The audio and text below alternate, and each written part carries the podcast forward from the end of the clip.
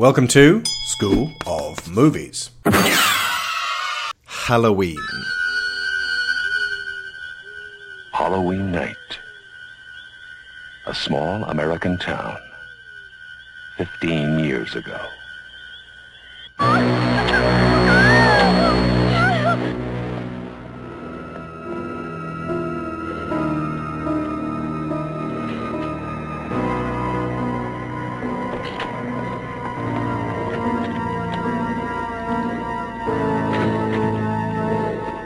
Michael? Halloween. I spent 8 years trying to reach him, and then another 7 trying to keep him locked up because I realized that what was living behind that boy's eyes was purely and simply evil.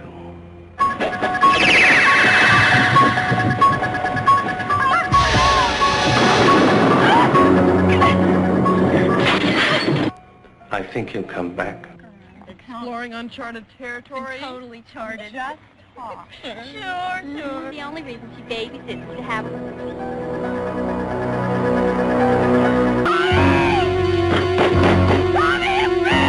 Halloween.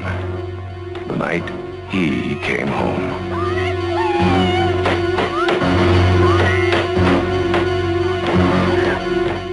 In this episode, we're mainly going to be focusing on the John Carpenter-directed 1978 original. Many of us have also watched other movies in this long-running franchise, but mainly to contrast with the original and thus lend us some perspective. With us on the show are Brendan Agnew. How's it going? Kaoru Negisa. Hey there. And Debbie Morse. Hello.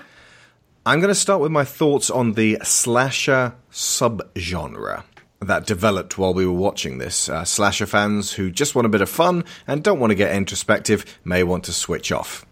Because if I do my job right, by the time you get to the end of this essay, it'll kind of be like... Do you guys remember when I did The Phantom Menace? People... Oh, yes. People were writing to me and saying, I can't watch that lightsaber fight anymore. Or I can, but all I can see is the ballet steps carefully choreographed and absolutely zero emotion or any actual character engagement. It's just a choreographed dance. Kind of like this is like a behind the puppet show scenario that I'm going to be discussing here. So I really don't want people to feel like they're being scolded and that I'm singling them out as fans of the slasher genre. So again, what I have to say, though, is kind of important. And we've spent years analysing movies here at School of Movies, and I'm fairly certain I understand structure, symbolism, and a hell of a lot of cultural heritage recurring throughout the history of storytelling. So most of you guys can trust that I know what I'm talking about. The other day I saw an article bemoaning horror films that boiled down to, why do you people watch these? Why would anybody want to be scared on purpose? This is not that article. Fear is key to our development and the human condition. Facing and dealing with that fear, even if it is insurmountable, is monumentally important, and doing so in entertainment is part and parcel of that. Fear is one of our primary emotions, and almost every good story utilises fear to some degree, because how else do you introduce tension? And without tension, there's no story, there's just an event. Horror movies are a key aspect of cinema. Some of the most memorable of the earliest films focused on horror. Nosferatu, The Cabinet of Dr. Caligari, that one where the audience thought the train was going to run them over. The slasher subgenre has never appealed to me. I used to think I wasn't that into horror in general, but then I started to list my favourite horror movies and monster movies, and dozens were flowing forth without me even having to think too hard. Very few are slashers, though, and I think I figured out why whilst watching the 1981 Halloween 2. In that film, men and women are killed, but the men quickly, quietly, with very little struggle or blood, often off camera. The women, however, are killed slowly and tortuously, lingering on their fear, their running, their injury, their mutilation, their pain, their crawling, their psychological terror, their cries for help. They die in the most exotic and grisly ways, in close-up detail. No!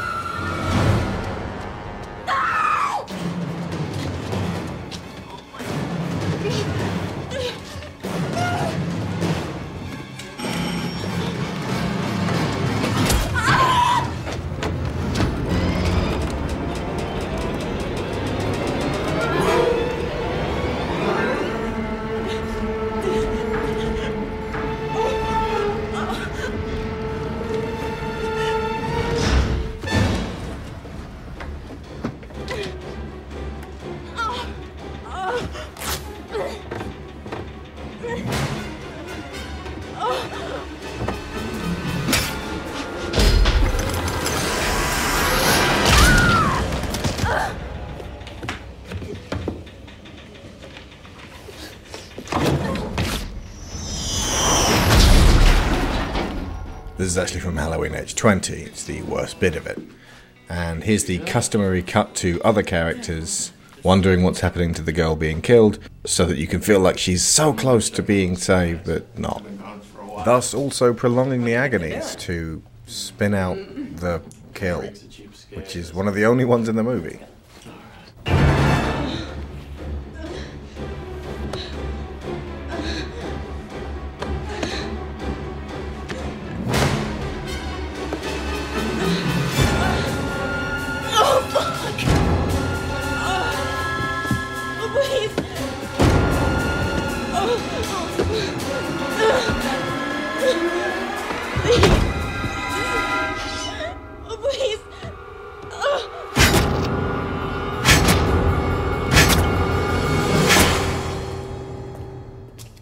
And I wondered why. What does that particular recurring trope add to horror? What's the appeal? I get that the initial burst of these movies was a dark evolution of the moralistic approach to sex and drugs and alcohol. It's Randy's sin factor from Scream. I get that. But why are they still being produced long after that point's been made? And so the simplest answer is money, and this sort of movie is cheap to make and yields a relatively high audience attendance. But so are so many other kinds of horror movie. Are we, the viewer, meant to be seeing this from the point of view of the girls? Yes, I believe in the original Halloween 78. Michael is a stalking figure of fear. Laurie is relatable to us. Michael is shot extremely effectively, but no, in its sequel. And in the wretched Rob Zombie remake, which dwells for excruciating time on Michael himself and his sadistic development. The girls in that remake barely register as human. This movie series hits home during the sudden swing in the early 80s to the celebrity killer. Leatherface, Michael Myers, Jason Voorhees, Freddy Krueger. They went away during the caring-sharing early 90s after their many, many sequels got driven into the ground, and they kind of became a self-parodying joke. And then the monster creature became the popular focus of horror for a few years, thanks to the popularity of Alien and Aliens, until the many Scream killers of the late 90s resurgence brought the slasher back to the foreground, followed by a slew of inexpensive, joyless, and lucrative reboots of almost all of them. Some slashers are goofy and enjoyable, with obnoxious teens just begging to be offed in amusing ways. But the Halloween films we've watched haven't contained any of that. Just mirthless, nasty mutilation and murder. I never got this. When I was a teen, I didn't get it. So this isn't me losing touch with a healthy adolescent fear of being stalked and killed, because I don't think most of these movies are in touch with that either. I see instead a familiar pattern emerging, a fascination with pain and murder. Not death, murder. There's a distinct difference. I want to say a cult of sadism, but it sounds alarmist and way too disapproving of horror fans, who are, by and large, kind of a nice bunch. But look at the fetishization of torture porn in the early 2000s, because slashers had taken things about as far as they could go. And now it's migrated to adults-only television. We get dense plots, textured characters, exotic kills of the week, and not just in serial killer shows like Hannibal and True Detective. I mean Game of Thrones, Walking Dead, everything. Not only having to one-better themselves each time, but competing with all the other shows peddling increasingly more meaningless debasement and death. Who's going to die next? Because it could be anybody, it actually doesn't matter. And it all escalated here with the 80s slasher. It's a formula to fulfill a basic need. I want to know, and I'm happy to be told, why is that need there? That particular need. In the meantime, the mass market for horror has strayed from slashers to jump scare ghost stories and exorcism films. That will evolve again to another new norm when something cheap and successful comes along to be the new thing that gets copied to death. But all that aside, my question for slasher fans is simply this. Does it bother you that specifically women begging for their lives get butchered far worse than mostly wordless men, almost every single time? And if it doesn't bother you, why not? That's not for you guys to answer to me. You have no reason to account to me. You got to ask that of yourselves. If what I've said just now seems spurious, do me a favor. Just the next slasher you watch, keep notes, time the kills, grade them on intensity out of 10, I guess, and make sure you count pleas for mercy and cries for help from women, because you may find you've actually now heard enough of those. To look at this in another way, softcore erotic thrillers are now mostly extinct. They were cheap to produce and occupied a place between the legitimate thriller and pornography. They fulfilled a niche which was wanting to see people have sex in a time when every single kind of porn was not available with a brief internet search. Aside from 50 Shades of Grey, which has thus far failed to spawn cinematic imitators despite the overflow of copycats in the smut literature, most people don't want to sit in a big air-conditioned cinema designed for Avatar, watching terrible actors simulate sex and knowing that everyone around you is to some degree aroused. We find it awkward. And with the rise of accessible porn, the simulation ceded to the reality, or at the very least the pretense of plot, went out the window. And sex is something that adults engage in constantly and legally. Why do we not bat an eye at the prospect of watching half a dozen more girls get stalked and massacred? Is it possible that, like the erotic feature, the slasher could be slowly drawn back to video, backed into a corner as it finds itself increasingly without an audience? If the price is easily searchable websites crammed with ad-supported snuff films, then forget it, carry on watching slashers. He was just the boy next door. Hi, well, hello there, Danny. I didn't know it was hockey season. Hey, can I borrow a knife? A deadly curse, a deranged killer, a small town in tears. Knife After Dark. Yeah, I mean, like, you guys, that's an end of essay. Feel free to tell me if there's anything about the slasher film and the slasher genre that I am underestimating the importance of in cinema, or actually fulfills a need, or has some sort of heritage going back far further than the sort of the earliest slashers that sort of started in the B movie era.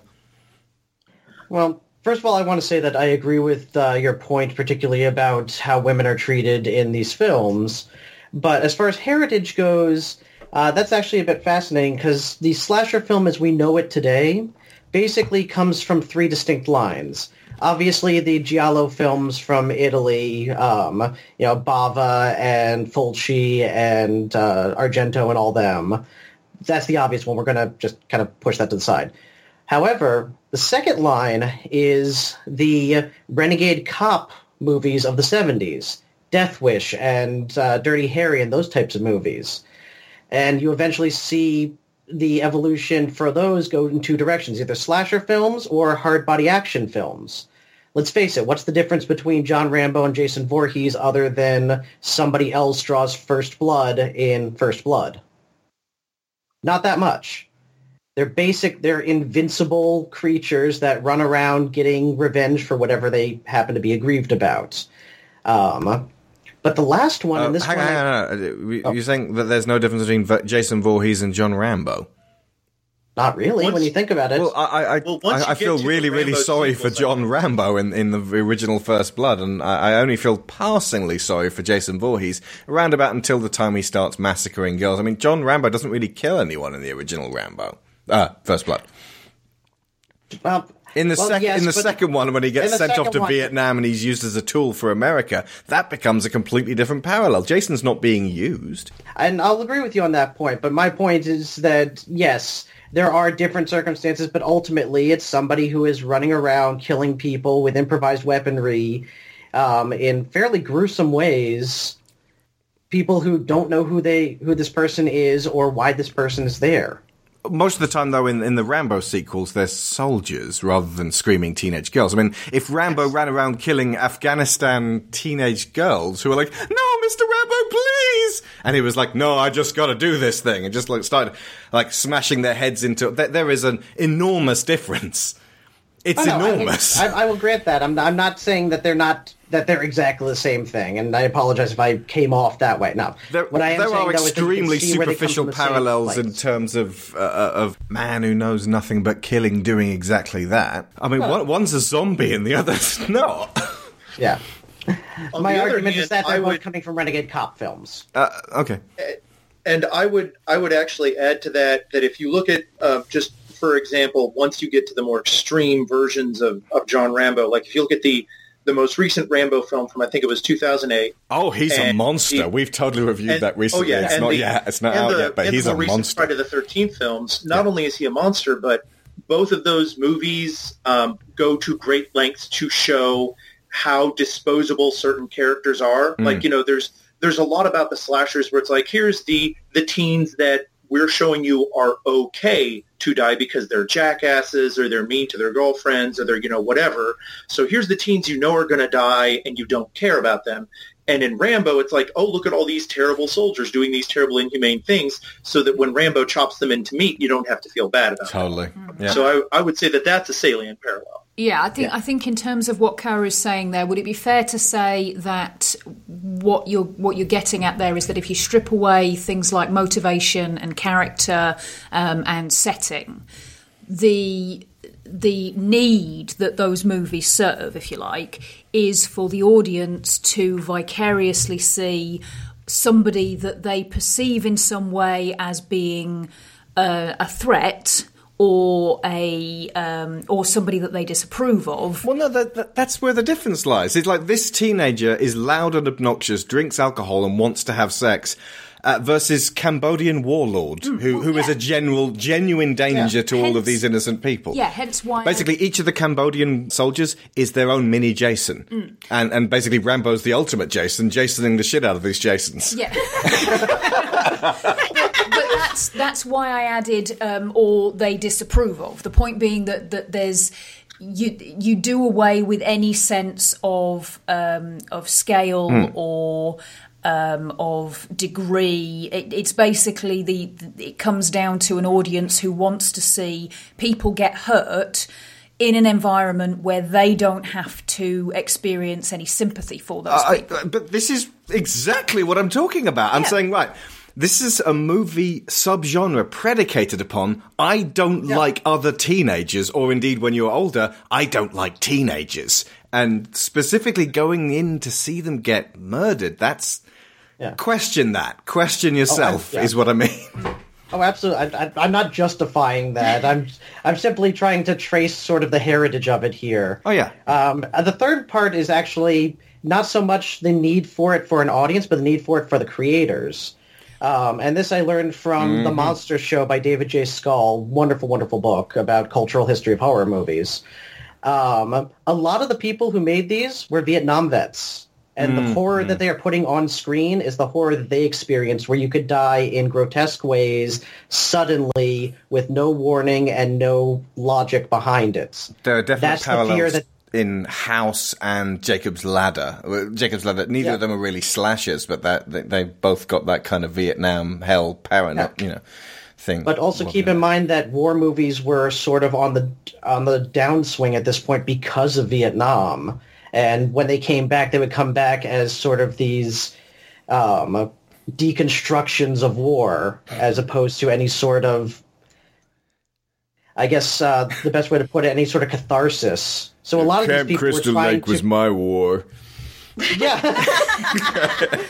A lot of these people, this was how they were working through their own experiences. Like I said, I don't understand why the audience would go to that, but I understand why the creators made them. But if you take into account the fact that war movies would probably be significantly more expensive to make. Oh yeah. And horror movies could be churned out quickly and cheaply, and the producers didn't necessarily need to get particularly involved in them and start saying to the creators, okay, this is having a lot of money put into it, you're going to do things our way. They had more of a free hand with it. So that does actually make sense, that if the war movie became society's attempt to make sense of war, the horror movie or, you know, horror movies of this nature specifically, were the people who participated in the war trying to make sense of it and using the metaphors to do that. Because for them, I suppose if you think about it, to use a direct replica, that doesn't necessarily help them to process it. They can't detach and symbolise if they are literally recreating what they've been through and putting it out there for people to chew apart and dissect. Well, putting it in the form of like a more metaphorical context, like horror, it allows them to go to some very dark places without running the risk of demonizing the soldiers that were swept up in the conflict and came out, you know, arguably more broken than, well, definitely broken and in need of this sort of thing. Okay, hang on. Can I just pause for a second? Was Halloween 2 doing this? Because this is the kind of film I'm talking about. The good films like Halloween 1, yeah, but like I'm talking about fucking moronic films that were just coming out because like, oh, you kids like this, don't you? I'm just talking about the early ones. Supply and demand. But that's what jumps on the back of the... When you have a source of something that is... that's you know, there to serve a purpose, and really what should have happened is those people got that out of their system and experienced their catharsis, and maybe other people found ways to produce it in a way that would help them to process their own traumas. And I certainly think that when you look at some of the more quality horror films that have come about in recent years, that's part of what's going on. In fact, I think that's how you can usually tell the difference between a really good horror movie and a cheap, shitty churn off the conveyor belt horror movie. You did say that if horror movies got one creator, like a writer and director, and they've actually got a story to tell, that's almost certainly always worth watching. Absolutely, because it's personal, because that is something that has formed in the crucible of a person's mind. And there's a huge difference between, as you say, the nightmare of an individual who is producing something to share with everybody else around the campfire, as it were. And we're going to do another Halloween 5. I'm the producer. Get us a director in here. Get us someone to write this. I got a weekend to get this done. Absolutely. The only nightmare those people are dealing with is this doesn't make its budget back. And that is not really going to create quality. And in the case of Mustafa Akkad, he didn't even care about that. He just wanted to keep making movies.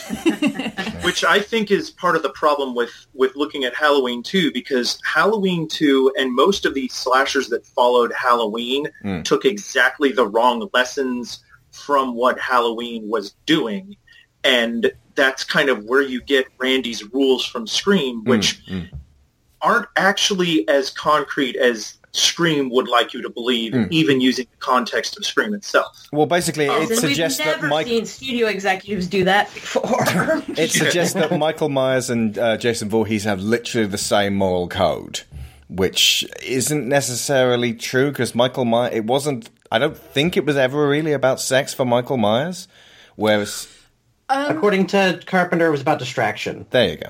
Whereas in Friday the 13th, at least the original one, it was always about Mrs. Voorhees had a major literal axe to grind with the camp counselors who were negligent, having sex, and that was where the sin factor came. Yeah, distraction. And I think just to start talking about the original Halloween itself, I've never been that bowled over by it. This is, and I wasn't really when we watched it the other day. It was only when I started watching the subsequent films and realising what a shit slide they descended down. If you've got a girlfriend who doesn't like Halloween 78, show her Halloween 2. 2007, and she'll go, oh my God, it's a classic. You don't even need to go on to the Rob Zombie one. Just stop there. Yes, don't watch that one. It's awful. But yeah, my interpretation of the creation, if you like, of Michael Myers this time was that, or him coming back and carrying out further kills, was him trying to replicate the sense of peace, I suppose, that he got from taking out his frustration and anger and fear and anxiety about Judith leaving him and ignoring him and, you know, messing around with her boyfriend when she was supposed to be looking after him. And that, all of a sudden, even though none of that was really discussed in the film, I drew those lines and suddenly it made sense. Whereas Dr. Loomis was just saying, now he's evil. It's like, oh, yeah. Thanks, psychologist. No, I was not impressed with Dr. Loomis in the slightest. Take away that man's medical license. Pure evil. Loomis is a terrible doctor. He really is. He really is awful. However, as bad a doctor as he is, the thing that I appreciate about Loomis is that he's sort of there to negate the need to. This is what Rob Zombie made the mistake of doing, is he tried to dig into everything that made Michael Myers tick, maybe make him sympathetic, but definitely try and explain Michael Myers. Mm. The reason Michael Myers works in Halloween 1 is that they very much don't bother to explain him. Maybe he is the literal boogeyman, maybe he's crazy, maybe he's supernatural, but he's a projective entity that we're supposed to see through his eyes at the beginning of the movie. Mm. He's kind of the collective dark id of the audience, which is why that film starts with a first-person POV tracking shot. And after that, he doesn't even have necessarily a central morality. He targets Laurie and her friends because they start yelling at him and attract his attention. And maybe he was going to target them before then, maybe not. But, there's never a point where we're shown that he's after them because of sex or drugs. It's just he stops the car because her friend calls him a jerk or something, and then after that, he's following them. Mm. But so much of Michael Myers is he is an ultimate unknown, and that was the entire point of the series, was to have each entry be self-contained, and then you're left feeling unsettled and the thing feels kind of unresolved. But that was the whole point of Halloween as a franchise. So like an anthology series. Yeah, imagine if it had been like different films every time. By different high-quality directors. Mm. Yeah, maybe Wes Craven could have done one, Mm. The worst thing to happen to Halloween was Halloween 2, because that made people expect more Michael Myers. Yeah. And the second worst was Halloween 4, the return of Michael Myers. Yeah. Exactly. But the beauty of that opening scene in the original Halloween is not only that you see things through Michael's eyes, but that you see them through his mask, that everything is narrowed down, you see it through those eye holes, you have all the black around the screen, so you can't really see exactly what's going on.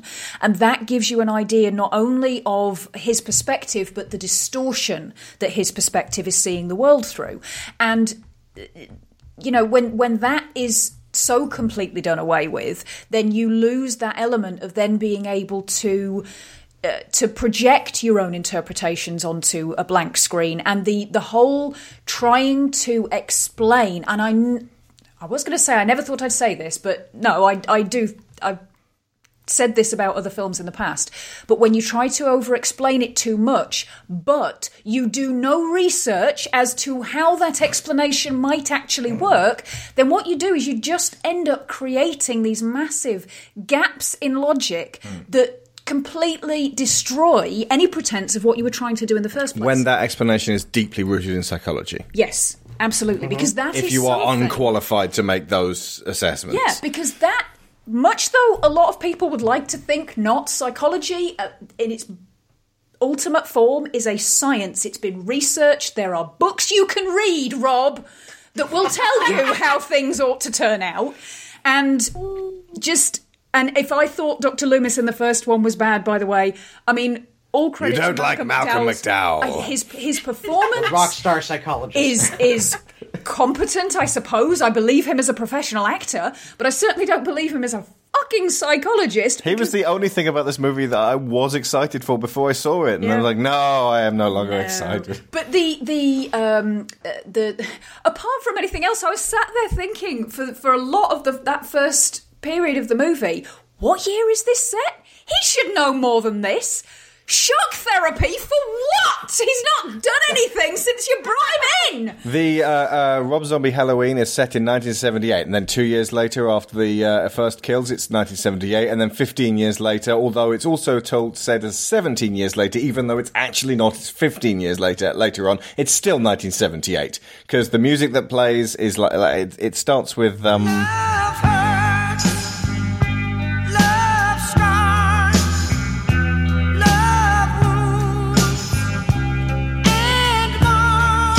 the soundtrack on it, but that's because it's music that I like, not because I think that it fits the movie. And then, and now he's ruined it. Then when he comes back out, it's friggin' Tom Sawyer by Rush, and it's still 1978.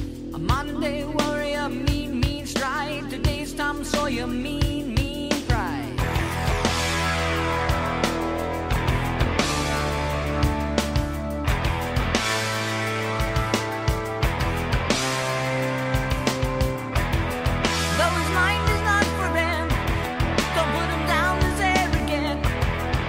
So he's in a friggin' time loop. Hopping between 70s clothes and 80s clothes, and I thought I'd seen 1989 flash up on the screen at one point. Nah.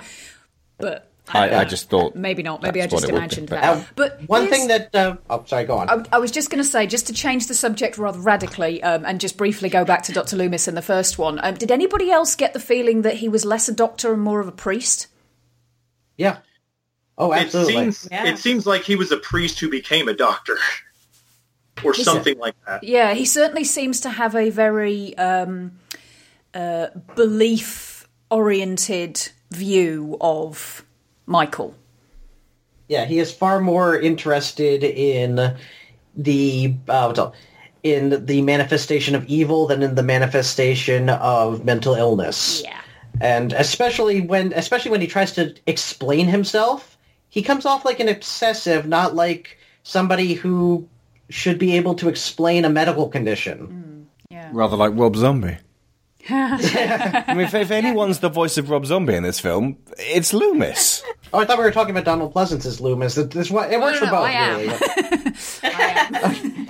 Well, yeah, you look at in the beginning of the original, the scene near the beginning, the scene where Dr. Loomis goes before that board, the two guys, and they're reviewing Michael's case. And I like the fact that the movie portrayed these guys are reasonable. They seem professional. They're asking for, the evidence that's been given them is not sufficient for what Dr. Loomis is claiming.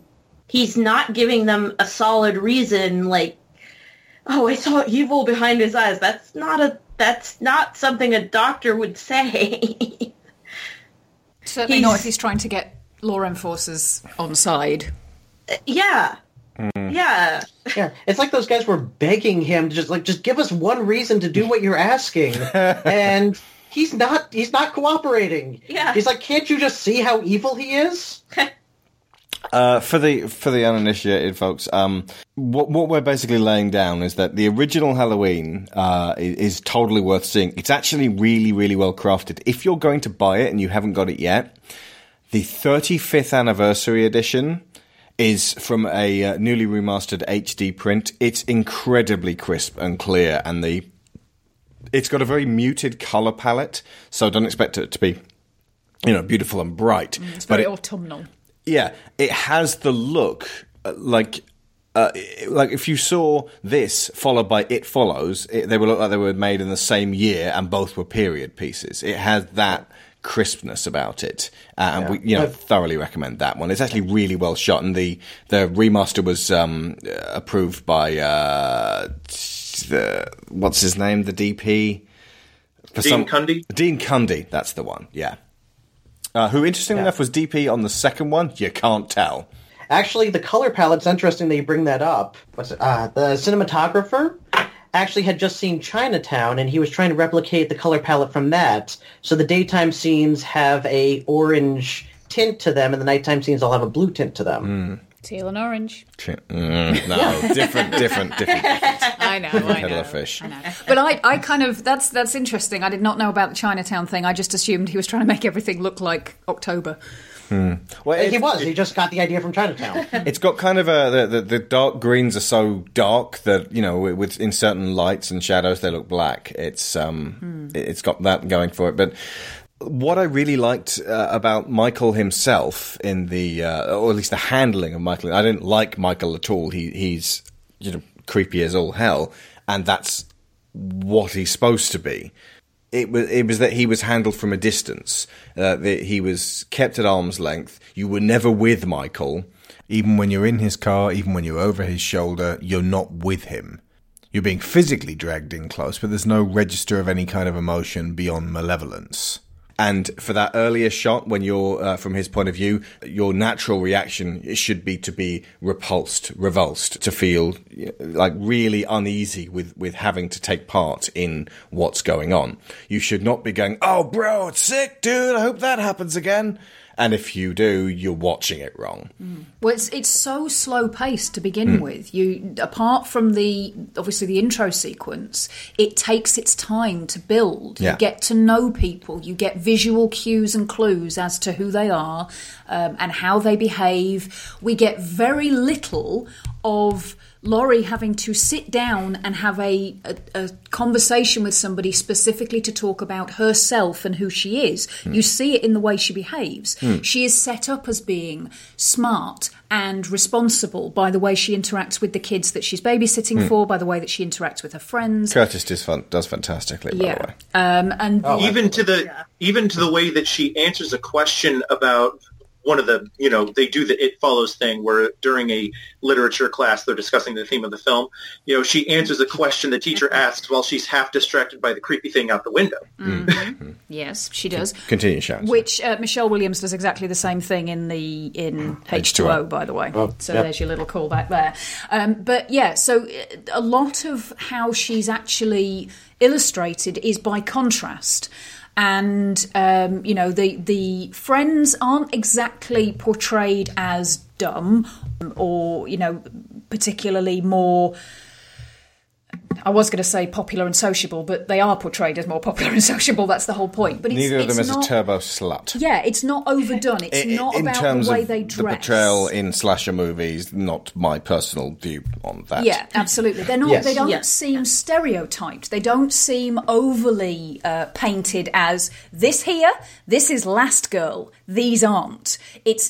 It became, and obviously this is one of the films that trope originated in, but what it became later on actually does a disservice to what Carpenter was doing in this one, which I actually think he managed impressively well.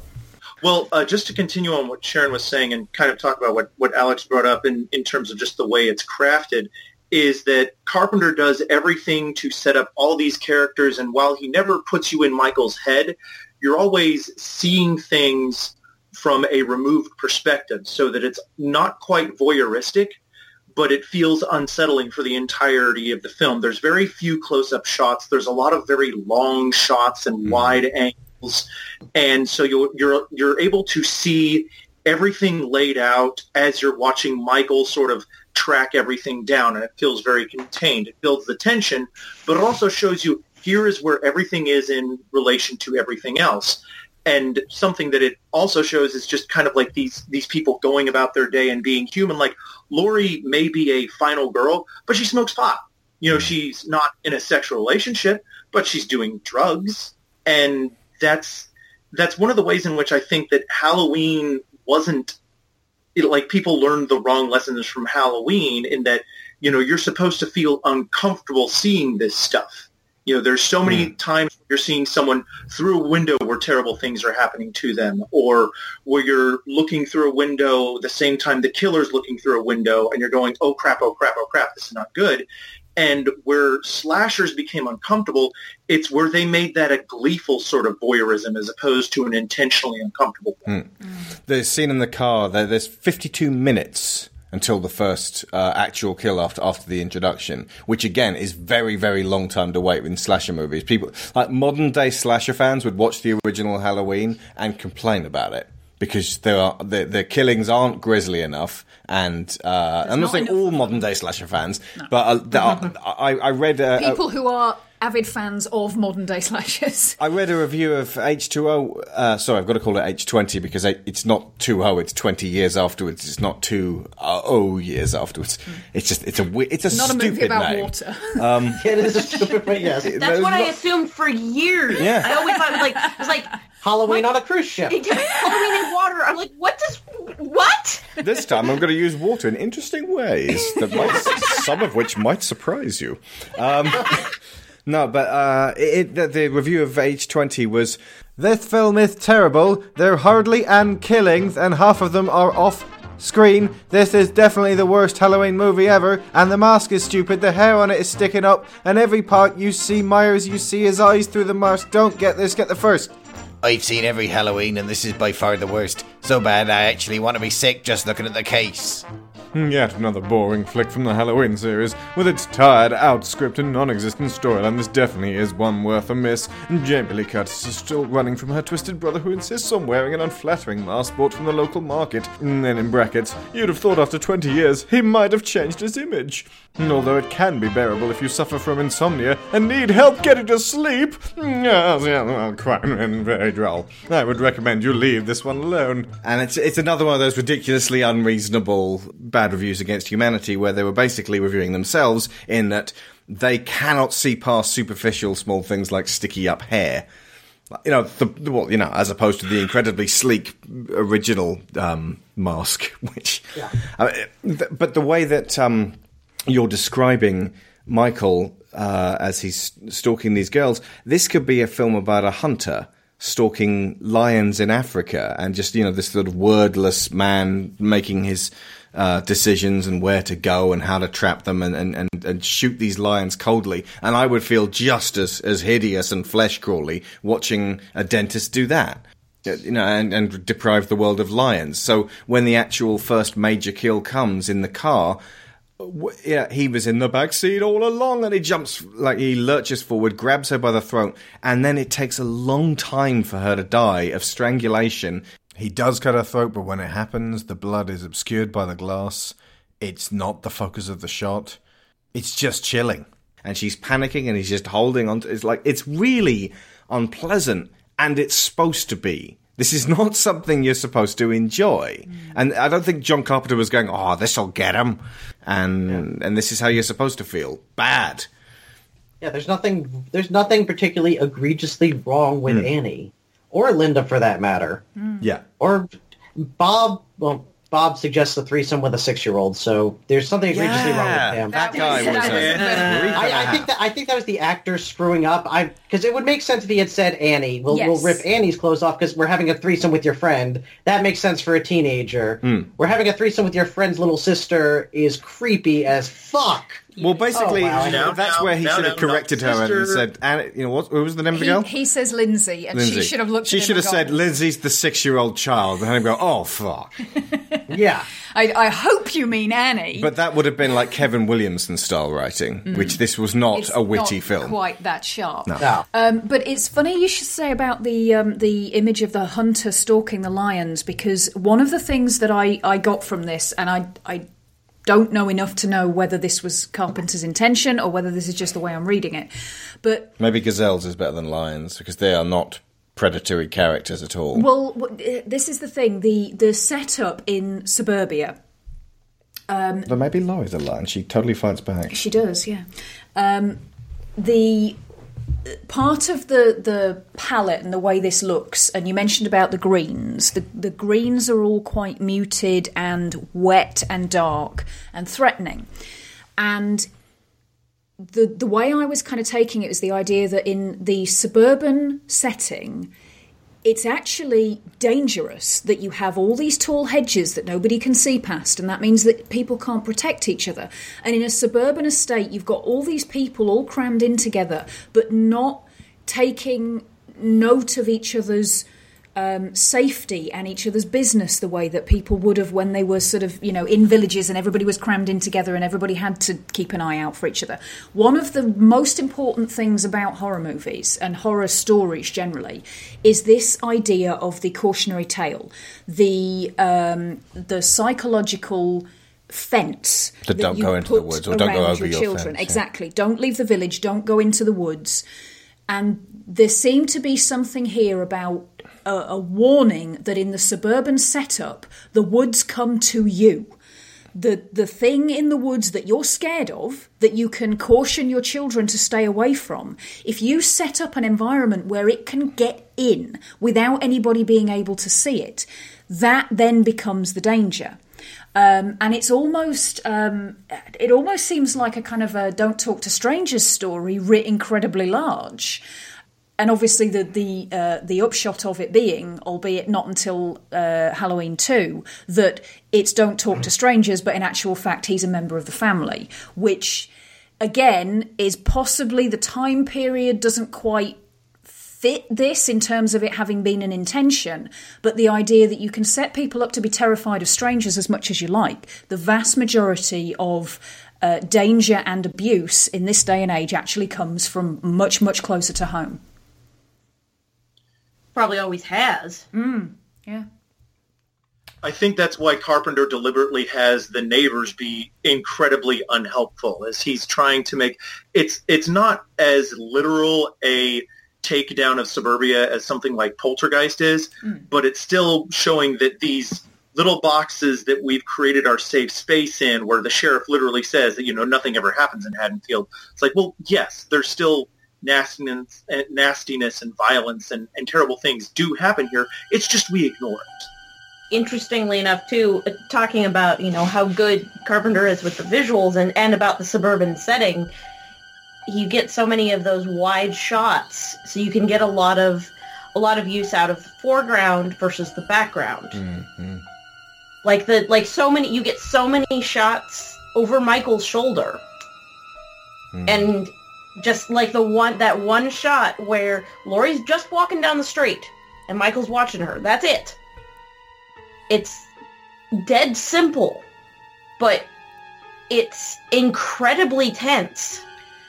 Or that first shot of the Myers house when Loomis and Sheriff Brackett go there as the Myers house, and then suddenly the sheriff's car just comes into the foreground. You just see sheriff written on it. Yeah, that blew me away. I saw that. I was so perfectly...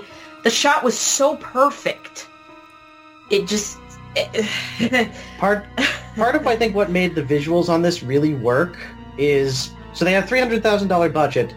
Fully half of it was spent on getting a Panavision camera system, which, good choice, so that they could film in 2.35 to 1 ratio, but also so they had access to the Panaglide system, which is what we see all the point of view shots in, which is why it moves in a really unnatural slide.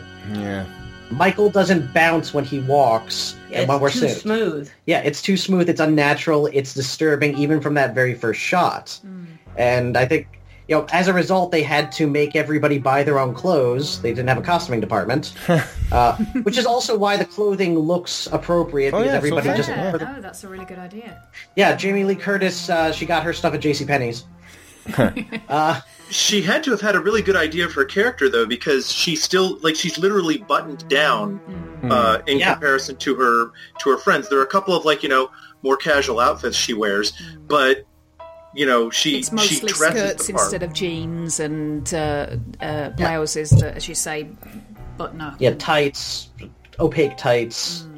Yeah, her final outfit is a button-up shirt and the really high-waisted pants. Yeah. But that, what you're saying there about the lack of bounce and the fact that everything slides so smoothly, that gives it that dreamlike quality. Mm. And that's something I really did appreciate about it, that it feels incredibly disconcerting. And the fact that you're seeing these shots from Michael's perspective, but it doesn't automatically put you in his shoes. You still sort of have that feeling of what he's doing is threatening and dangerous and wrong. And certainly for me, the response that I felt was wanting to reach out to the victims and the people that he's watching and warn them.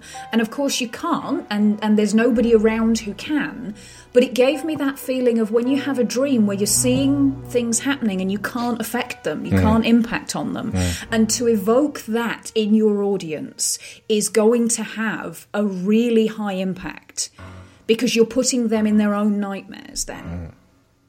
Mm-hmm. Well, Wes Craven said that the point of horror is not to create fear, but to release it. Yeah. And I think that John Carpenter's Halloween is very much that writ large, in terms of not just letting you experience fear, but also letting you kind of process the morbid fascination with what creates fear and our more violent impulses, because you do feel uncomfortable when you're in Michael Myers' headspace, but the movie does kind of make you go into that a little bit in a, you know, and still it's a safe way. It's a movie. It's not real. And it never feels as screwy as something like the way that Rob Zombie does his excuse of a film. Yeah. But it's still, again, it lets you be a little bit of a voyeur.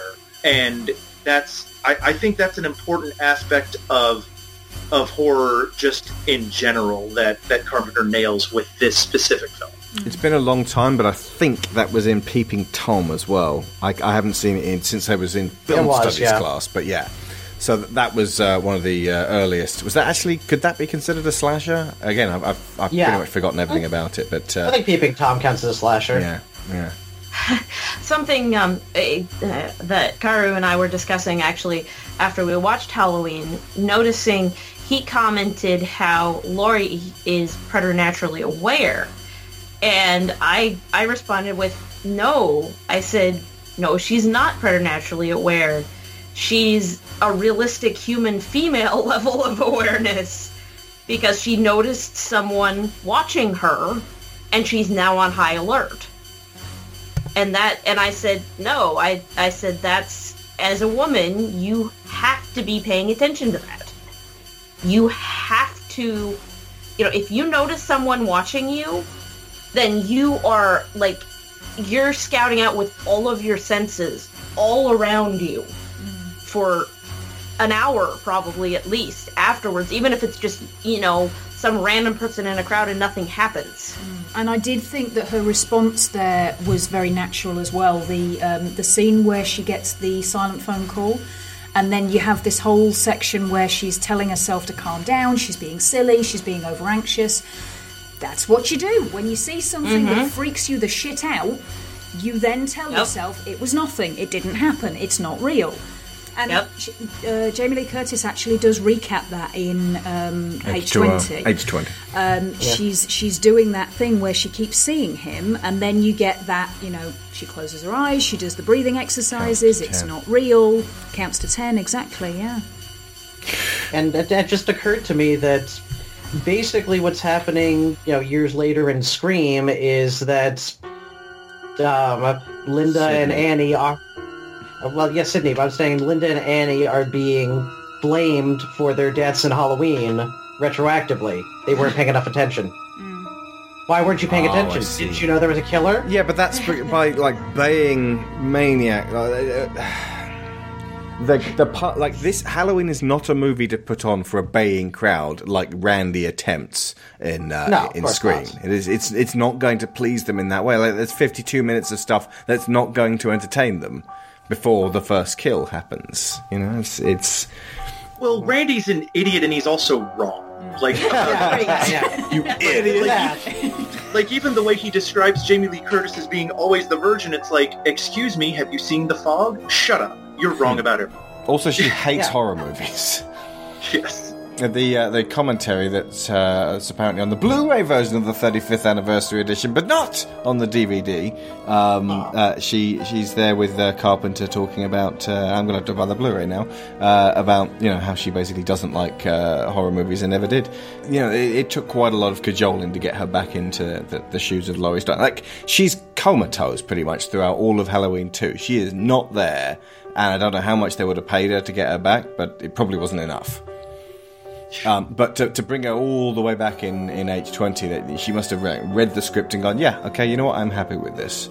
One other thing that Carpenter does extremely well, and it's literally him again, is the music.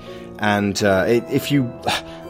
Here's how you can tell the music's really good. Watch any other Halloween movie and see how the music, specifically the key theme, doesn't feel the same and doesn't instill the same sense of dread. And although it feels very much of its time, it's very synthy, it's very 70s, it's also got that kind of dread-filled, like, purpose to it. So it kind of reminded me of Resident Evil, the original, like, you know, the original Resident Evil game when you're specifically the HD remake, when once you're in there, you're like, ha ha ha ha. No, but seriously, this game is trying to kill me, it's got that sort of that something is lurking in the darkness there for you, and even if you turn the lights on, it's still there. It's that real sort of foreboding thing, and it's. He does a lot with very little in the music. It's extremely accomplished. There's two things I want to say about the music. The first is I want to just read you this note that I have from when I watched the movie. Walking across the street to Annie's, the music is stalking her, being Laurie. You can hear the music stalking behind her.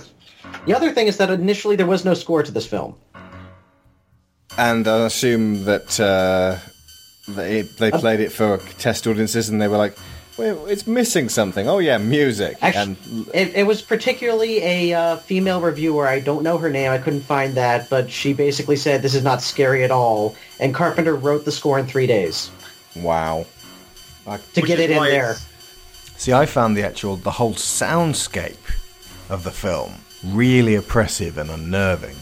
So, obviously, the music accentuates that. I can't see how any just average person could sit there and be, oh, this is totally not scary. I think he may have been going for sort of a Texas Chainsaw type thing, but yeah, for me it felt like my skin was crawling off with the level of sharp, oppressive noise, just in the general ambience and the sound effects and the soundscape. Which is why it's so pared down, and part of the problem with Halloween 2, where he does the music again, is he tries to get fancier with it, and even though he did the music in Halloween 2, I mean, Halloween 2 feels almost like someone trying to do a cover version of John Carpenter, and it just really not for me. Yeah. Okay, let's briefly talk about Halloween 2. I shot him 6 times! I shot him in the heart! The bandit! He's not human! Universal Pictures presents Halloween 2. More of the night he came home. Who is it? There was nothing within him, neither conscience nor reason, that wasn't even remotely human. This is some kind of a joke. I've been trick-or-treated to death tonight. You don't know what death is. Janet, go tell Mr. Garrett we're having trouble with the phones. There is no place to hide. He will always find you. What's this? It's a Celtic word. It means the Lord of the Dead. It doesn't. Halloween 2. More of the night he came home. It adds nothing to the original film aside from to basically say, by the way, this stalking killer just happens to be your baby brother. But the way that is... your slightly older brother. But the way that is imparted is in a car with a nurse telling Dr. Loomis. Laurie never really... does she get told? No. After the movie, I guess? Oh my God, she doesn't know? No. That's so terrible! Because the whole point is that the nurse should have told Dr. Loomis that you got to read this file, and Dr. Loomis sort of reads through it and goes, we've got to get to the hospital right now. No, hang on, I'll do the We Hate Movies voice. We've got to get to the hospital right now! Loose Loomis. And then, during the final confrontation, you have to understand, Laurie, he's your brother! And, the big revelation, and slow zoom in on Jamie Lee Curtis' face. No, that's not true. That's impossible! Yeah. I mean, she doesn't even learn his name until the very end of the film. Yeah. And even then, it's only in the context of, wait, that guy who killed his sister? Yeah, he's also your brother. Bye! Such an important part of the mythology. Mm. And the first 2 movies treat it like nothing.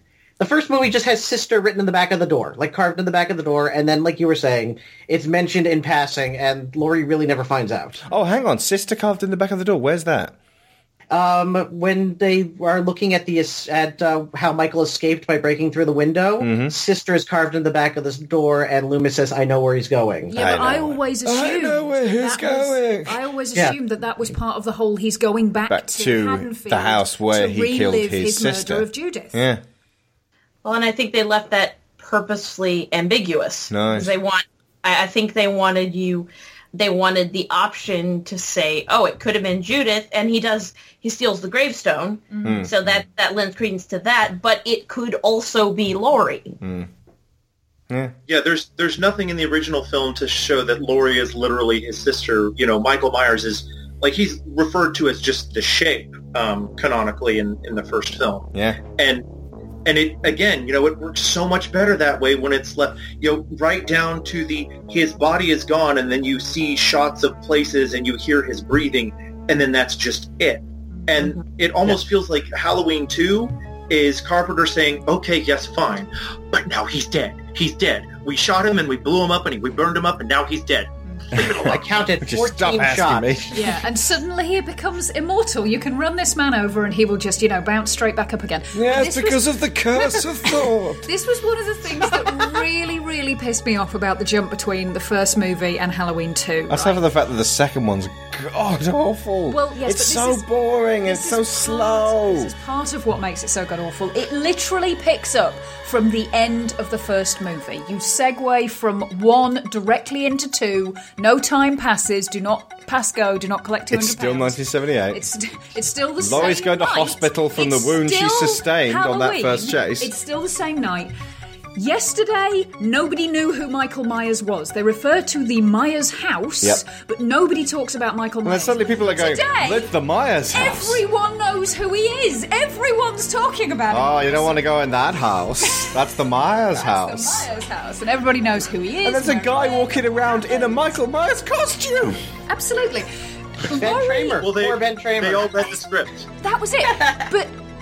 Laurie appears to have also acquired a boyfriend in the 20 minutes that she was unconscious in the hospital.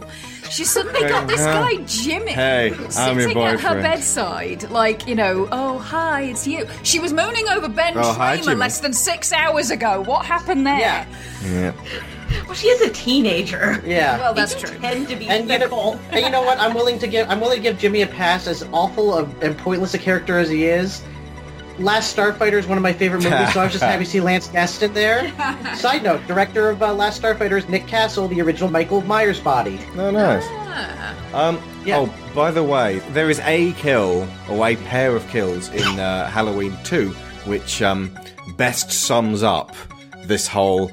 The guy dies, the girl just gets it so very bad. The guy, basically, a guy and a girl are having sex in what appears to be a medical jacuzzi. I was going to say, a hot tub, in a hospital, that's not... The therapy tub. Yeah, I'm sure it was. Therapy tub. Yeah, they didn't pay for a jacuzzi, did they?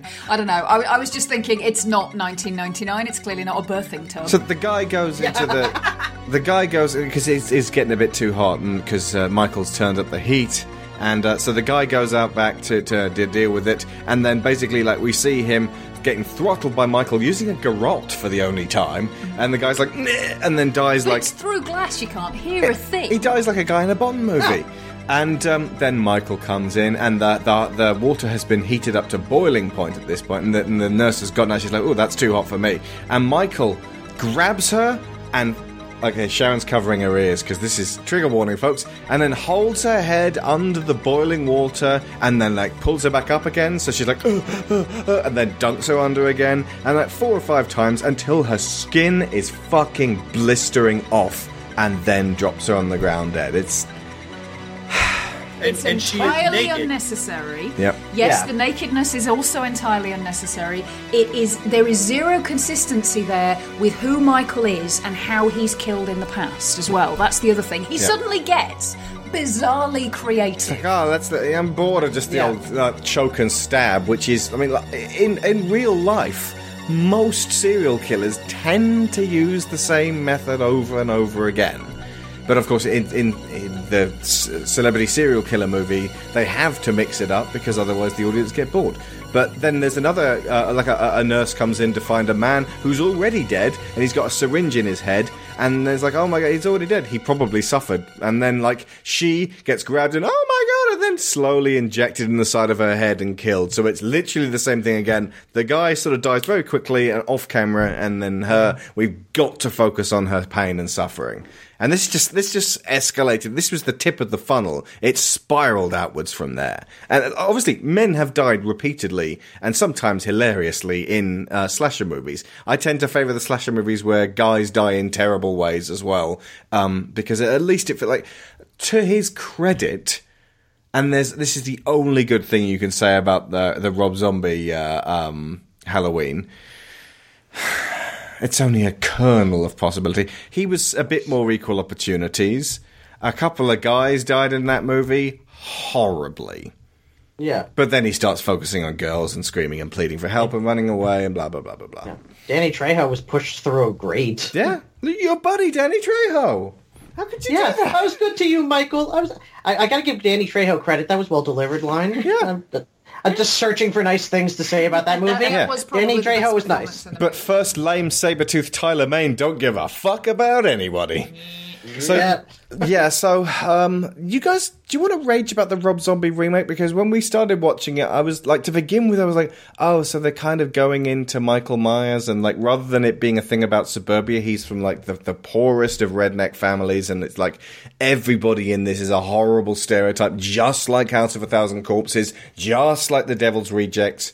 And then it just escalated from there to just, like, absolutely horrible, horrible goings-on. Well, that setting was the first thing that put me off about it, because part of the original is the terrible things happen in middle-class America. Yeah, he could be anyone. Exactly, and people ignore them because it's middle-class America. Mm-hmm. And then this one starts, and it's like, oh, no, this is poor people, so, you know, fuck it. Oh, not just poor people, but poor disabled people, poor people, alcoholic poor people, sex industry. Poor strippers. Yeah. Well, in that case, it's no wonder he's fucked up. His mama's on the pole. What? Yeah.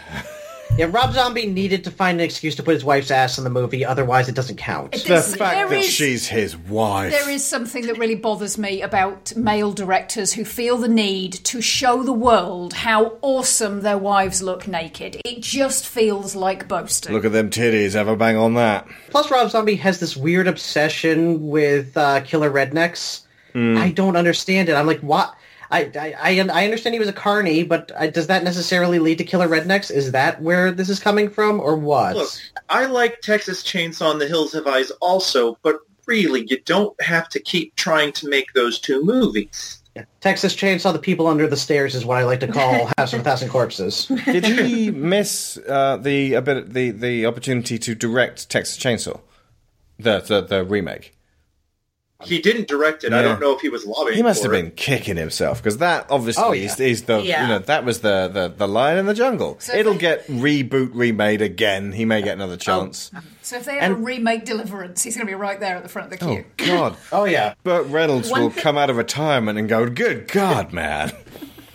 Yeah, my biggest complaint about the Rob Zombie Halloween is that it wallows for 25 freaking minutes doing a terrible version of what John Carpenter does in less than 5 minutes in a much more effective and uncomfortable but not torturously grotesque way. Mm. Yeah. Yeah.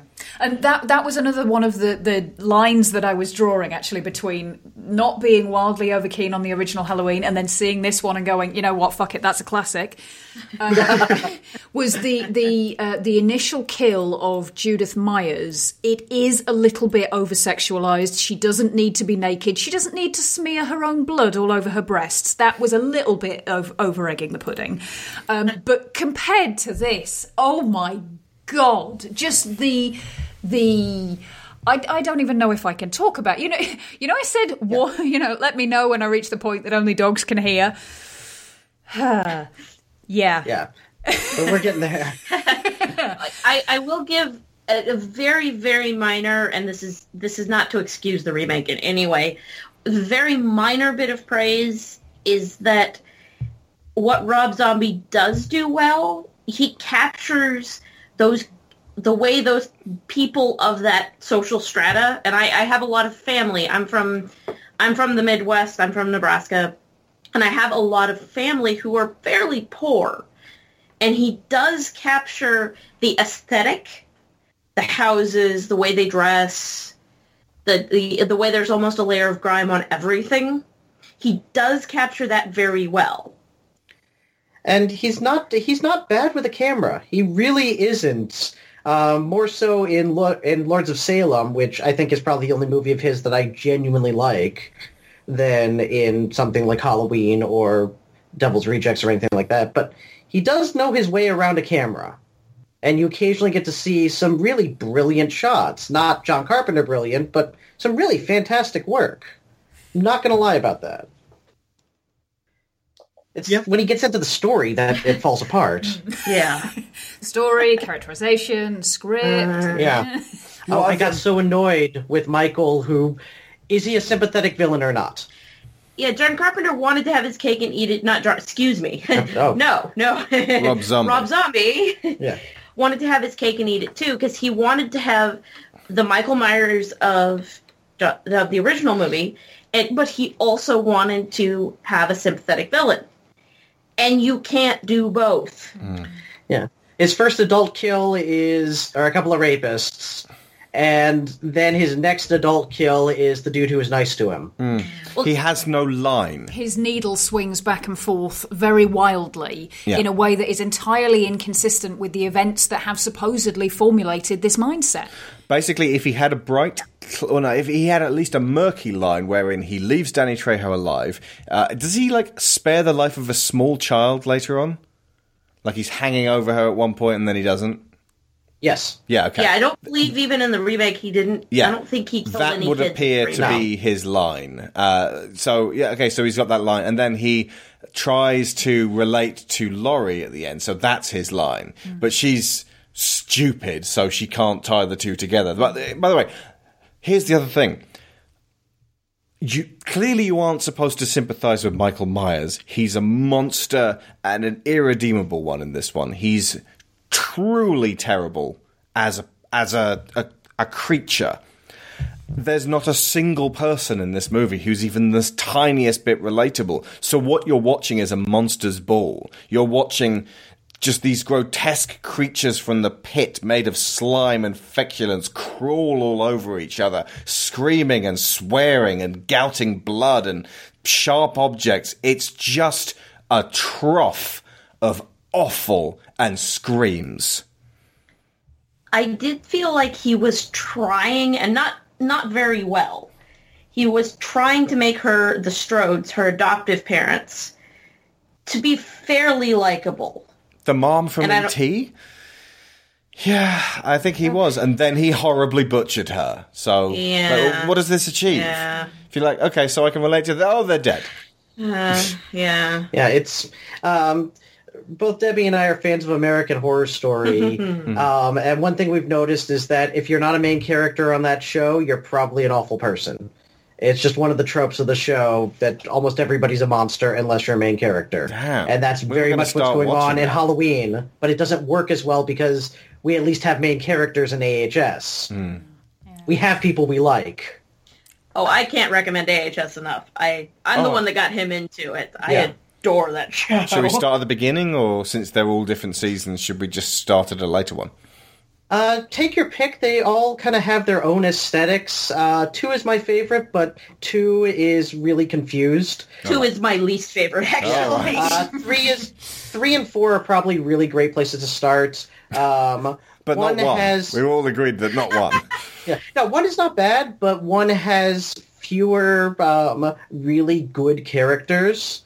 Okay. Whereas 3 and 4 have really fantastic characters that you learn to love very quickly. Okay, 3 and 4 it is then. Debbie, which is your favorite of 3 and 4? Actually, my favorite's actually 5. Hotel season. You can really pick up any season since they're so self-contained.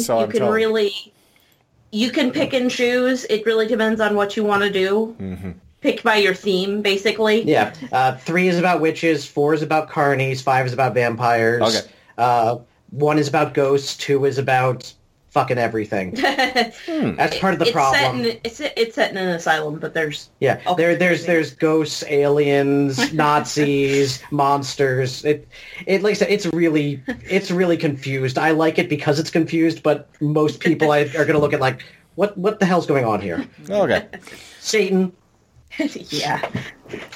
Just going back briefly to this idea that that Rob Zombie wants to have his cake and eat it, I think that really was the main difficulty that I had with this one. When it comes down to it, the what was happening on screen was just the kind of the illustration of this issue, which is that it's not so much that he doesn't have a line as his line keeps moving depending on what he wants to be able to portray. Kind of like Michael Myers. Well, exactly. But that's to do with how he portrays Michael. If he wanted Michael to be sympathetic, then that scene in the hospital where the two orderlies, which, by the way, I don't care where that place is, they're not getting hired. That's not, you behave that way. Not gonna happen. You don't have that job for very long, at the very least. But that whole scene could have been improved vastly by having Michael make his kill earlier. We knew what was going to happen. It was pretty obvious what route it was going. But he wanted to be able to put what happened in that scene, which is absolutely fucking atrocious. Yeah, that scene is where the movie lost me. Yeah, and that's the point. That's the point at which I went, this is not a well man. You talk about these kind of horror movies and horror movies in general being the expression of the personal demons of the people who created them. I am genuinely worried about Rob Zombie. Pray for Zombie.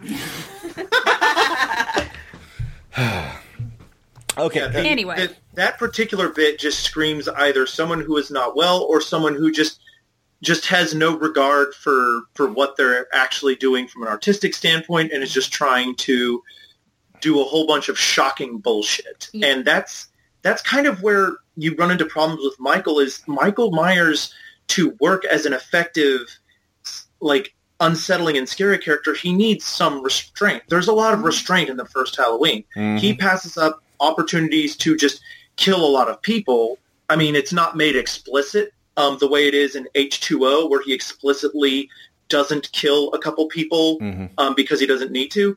But, you know, he very specifically targets people who have drawn his attention in Halloween 1. And in Halloween 2, he just becomes, you know, the Terminator or Jason Voorhees, and he's just killing freaking everybody.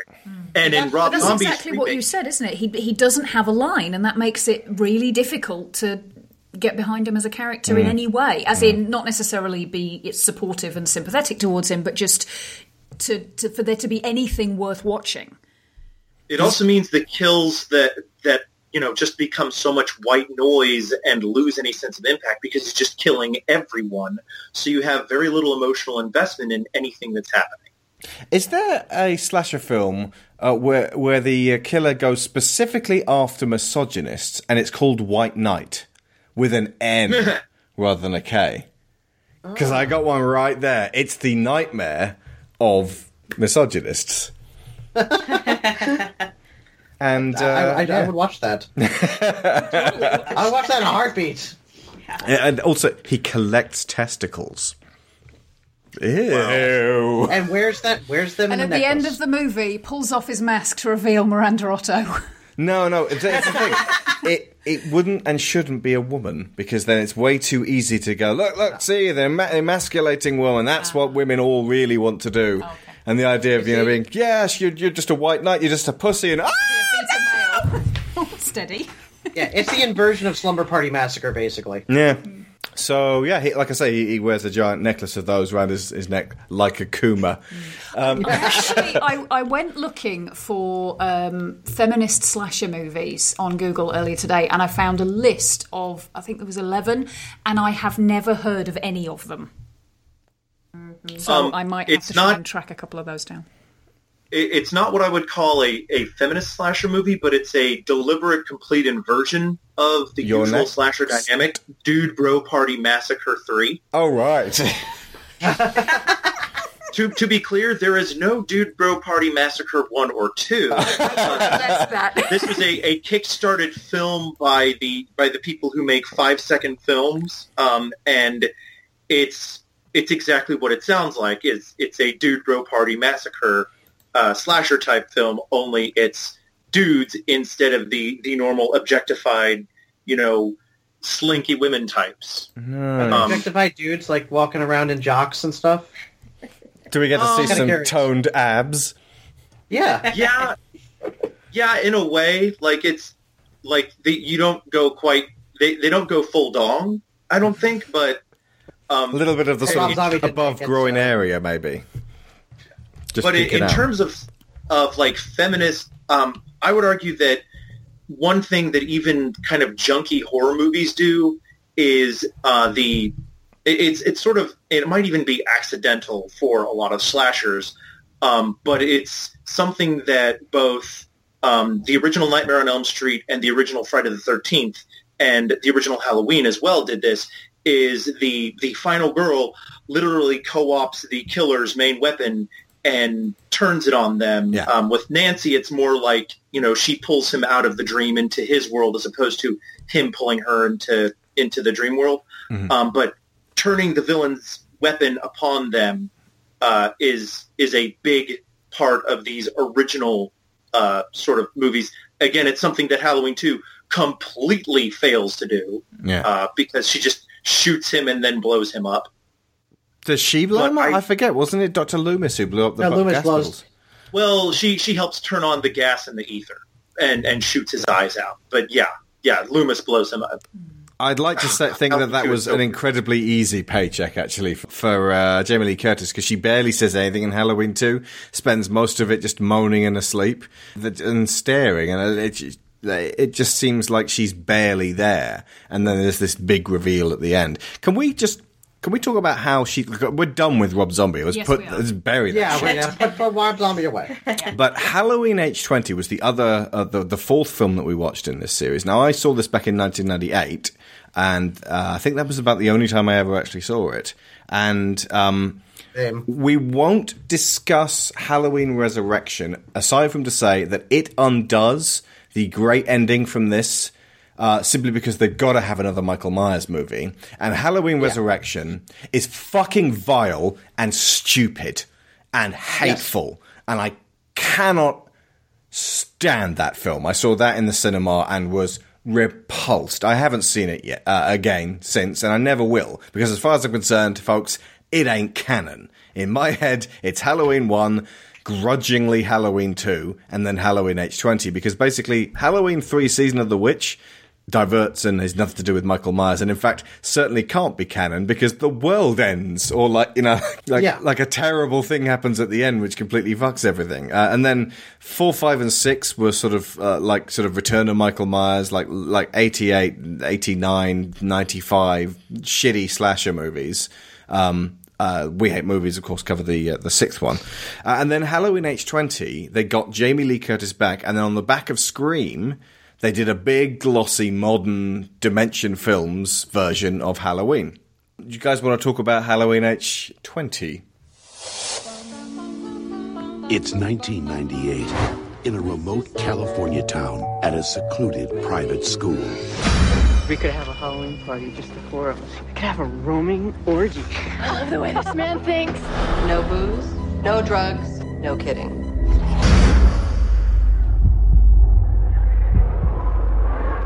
One teacher is living in fear. I'm not who you think I am. I changed my name when I went into hiding. That's terrible. Take off your gloves. My brother killed my sister. How'd he do that? With a really big kitchen knife. That's enough. I can't take it, Mom. He's dead. It's been 20 years. What's he waiting for, huh?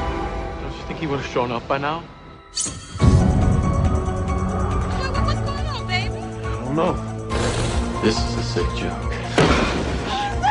Now. Come on! The face of good and the face of evil will meet one last time. But this time, it's going to be a fight to the finish. Psycho!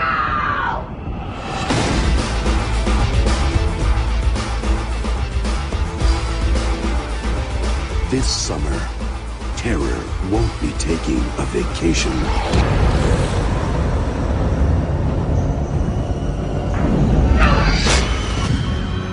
Halloween H2O. It's Halloween. I guess everyone is entitled to one good scare.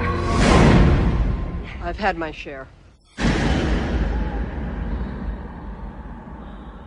I love that it basically ignores it ignores most of Halloween 2 as well, because they mention that she knows he's related to her, and they mention him burning. But even, like, Loomis's fate, you know, they mentioned Dr. Loomis. Oh, he died a few years ago. Not he died 20 years ago in a big old explosion. So you can almost ignore even Halloween 2, except for the revelation that she finds out he's related to her. Yeah. And I love that, because you don't need Halloween 2 at all. Yeah. Yeah. One thing that I particularly like is how Laurie has developed over the years. Her son describes her as a functional alcoholic. Mm. And that actually makes sense for somebody who has been through this. As much as, you know, we get down on Halloween 2, I will say that for the limited amount that Laurie is in there, I liked seeing her fighting her way through sedation and crawling around and trying to survive with basically this handicap on her, and seeing her here with this, again, kind of self-medicating and doubting herself. She's been gaslighted for how many years probably about Michael Myers and what he's capable of. And then you just see her. Go on. Sorry.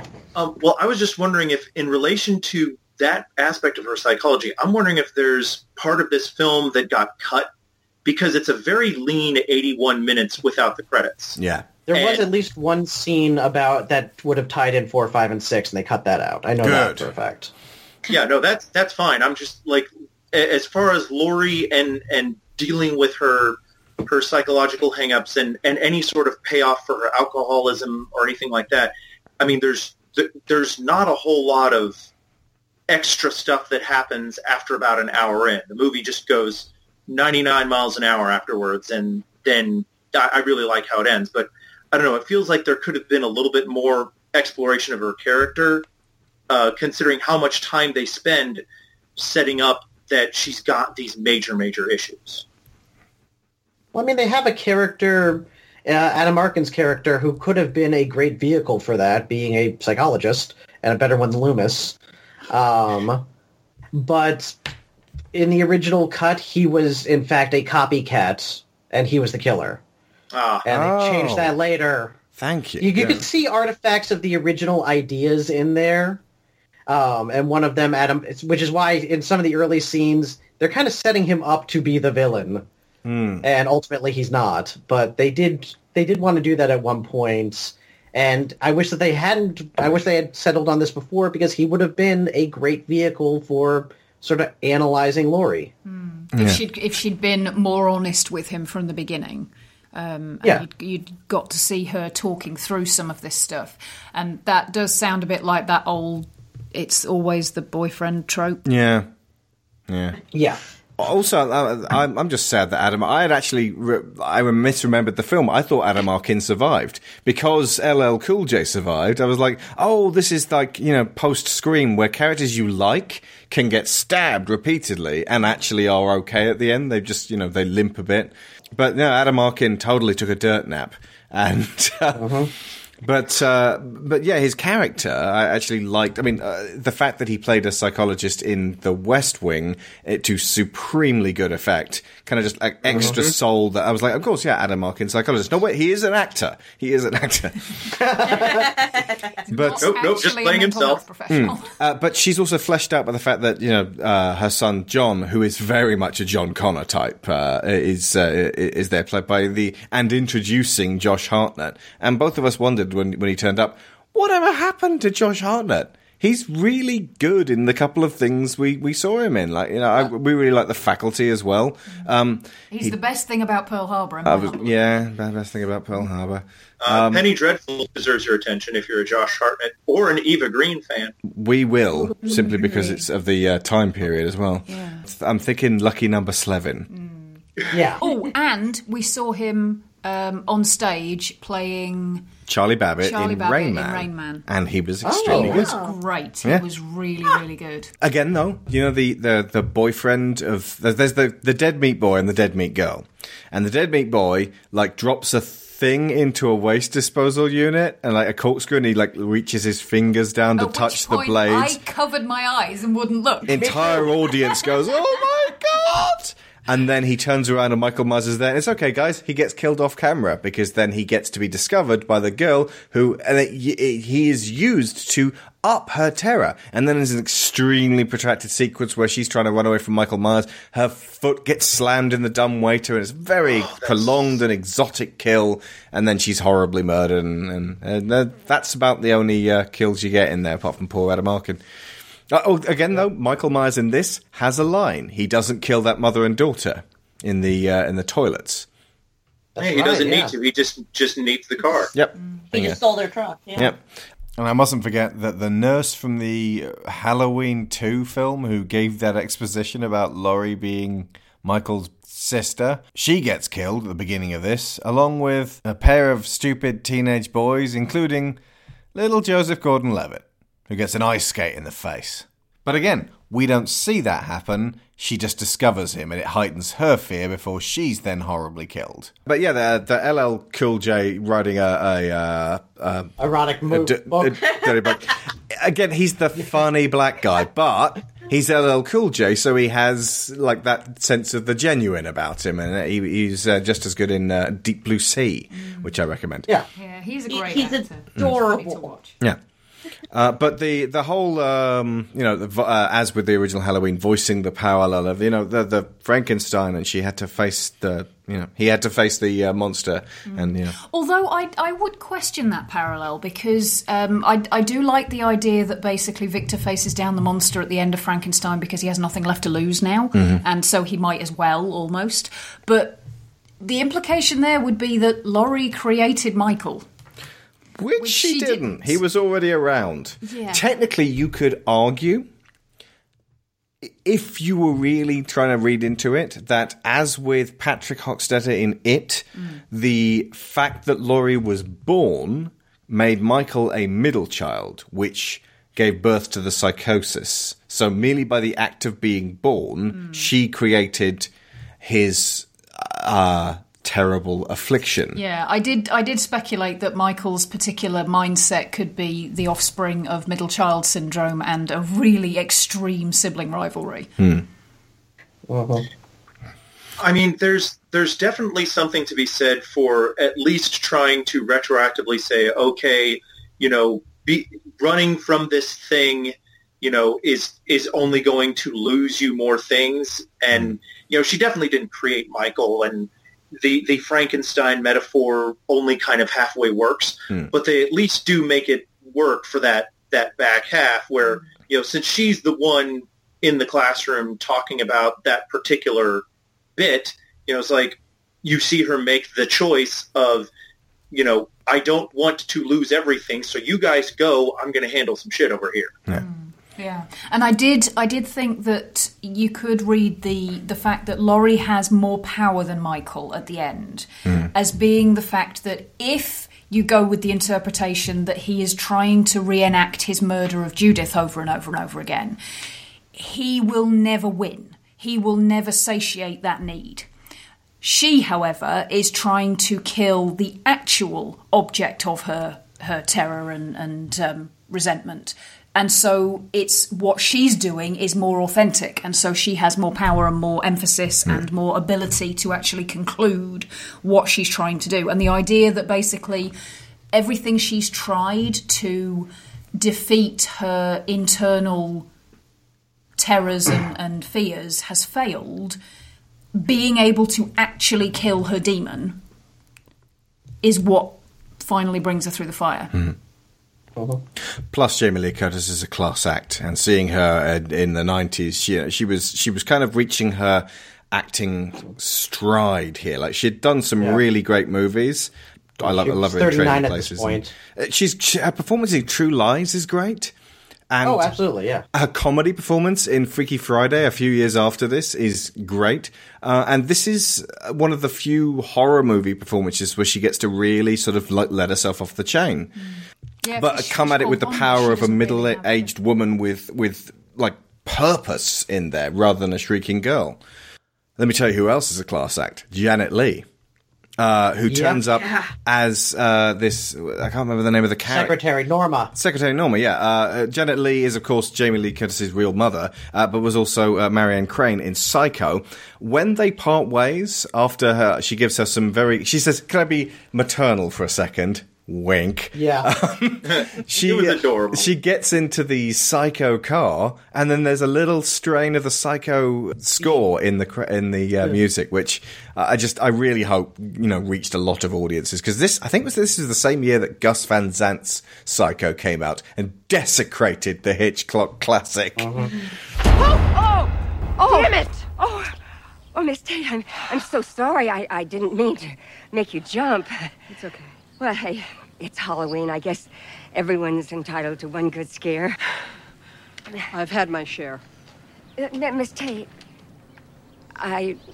No, it's not my place. If I could be maternal for a moment. I don't like to see you like this. I've seen you like this before, and we've all had bad things happen to us. The trick is to concentrate on today. What do I know? You just take care of yourself, okay?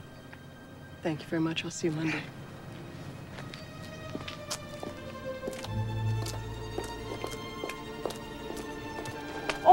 Miss Tate, happy Halloween. This was one of the very few times they appeared on screen together.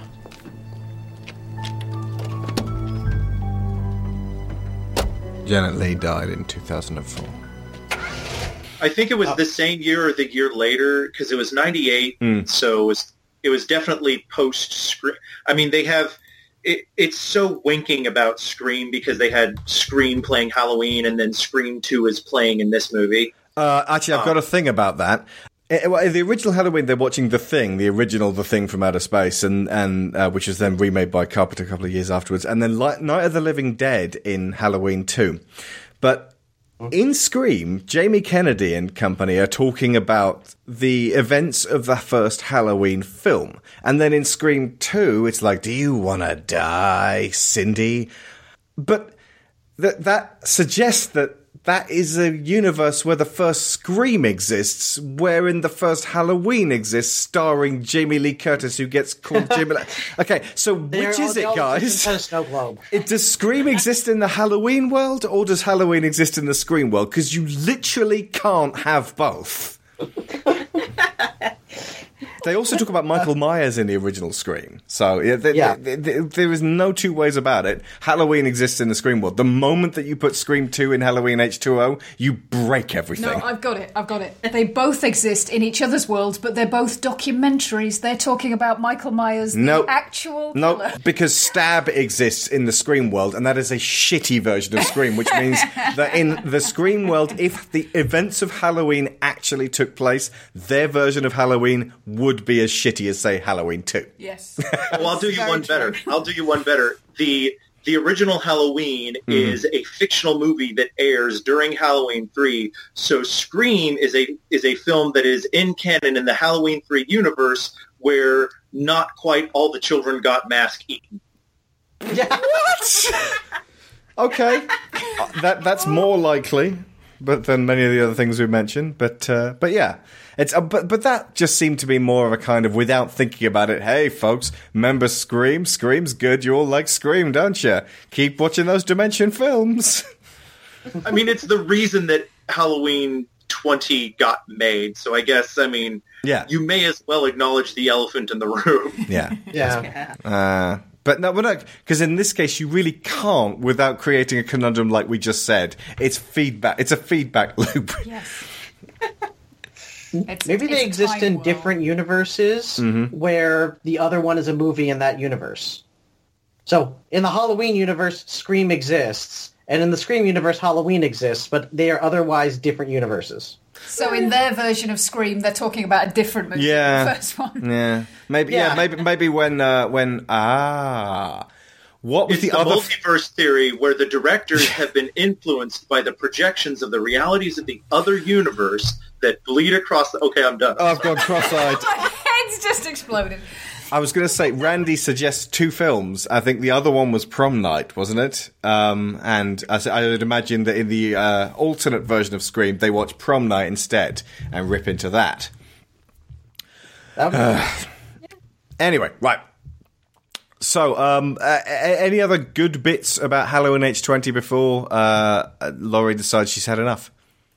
Because this is our home straight. The ways in which Randy from Scream is wrong about everything. The kids, not all the kids die. The kids are all at least insinuated to have engaged in underage drinking during their little party thing. We see that all of them are at least sort of insinuated to be sexually active. So it's not just the virgin who lives, especially since, you know, Jamie Lee Curtis is drinking and is definitely having extramarital sex with Professor Man. So, you know, just again, Randy's an idiot and wrong about everything. Also, if Randy's creating these rules and they're actually bullshit rules, then that means Cabin in the Woods is bullshit as well. Don't get me started on that movie.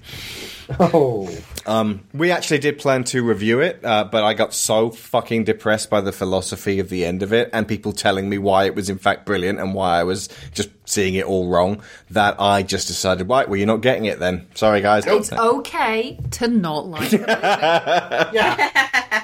Well, no, it's like they were like, well, positively is to see that's how we got Firefly. Well, no, because they were telling me, oh, you're seeing it all wrong. You see, the elder gods.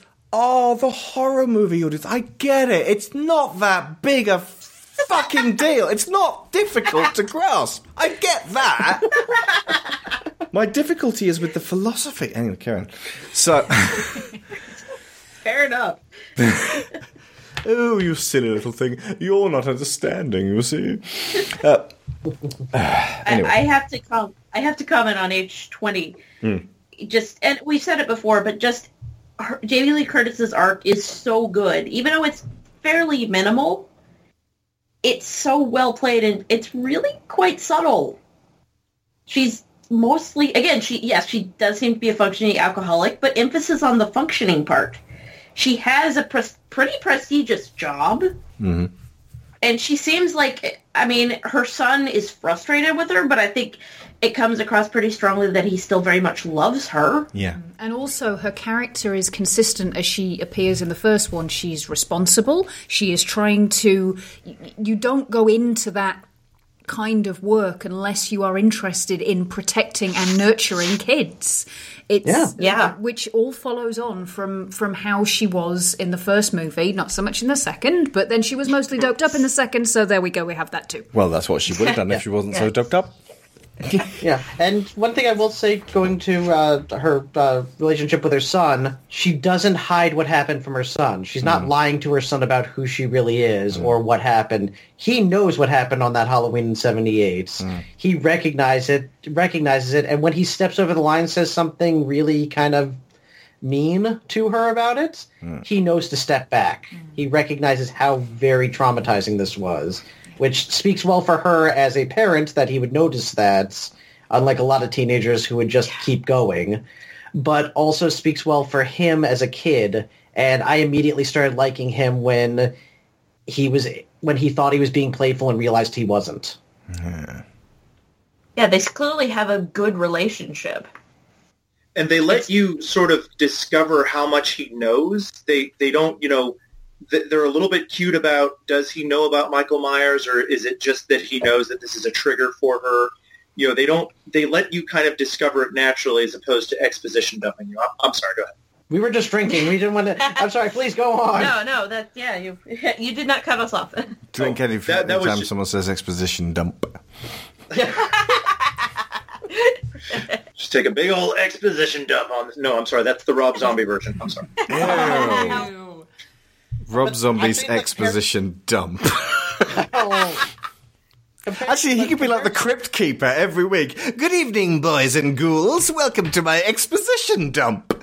Oh, I would not watch that. Can be filmed very cheaply in a toilet. Yes. But no, to compare it actually to the zombie film, that's important because, let's face it, if Rob Zombie were doing this movie, Laurie would be an abusive, barely functional alcoholic that has this job that we have no idea why. Or she would be a stripper. One of the two. Or both. She would either be a stripper or she would have this job for no given reason, and her son would hate her. And she would definitely probably get raped. Yes, oh, absolutely. Do you know, this has a lot of nuance. That's the fucking depressing thing, actually. You watch Halloween H2O now, age 20, after watching Halloween, like, each is a product of their time. You've got the original 78 one when, like, you know, in the 70s, everything was all about these brand new, you know, the auteured film from, you know, new filmmakers who were visionaries and finally being given a shot by the system. New Hollywood, exactly.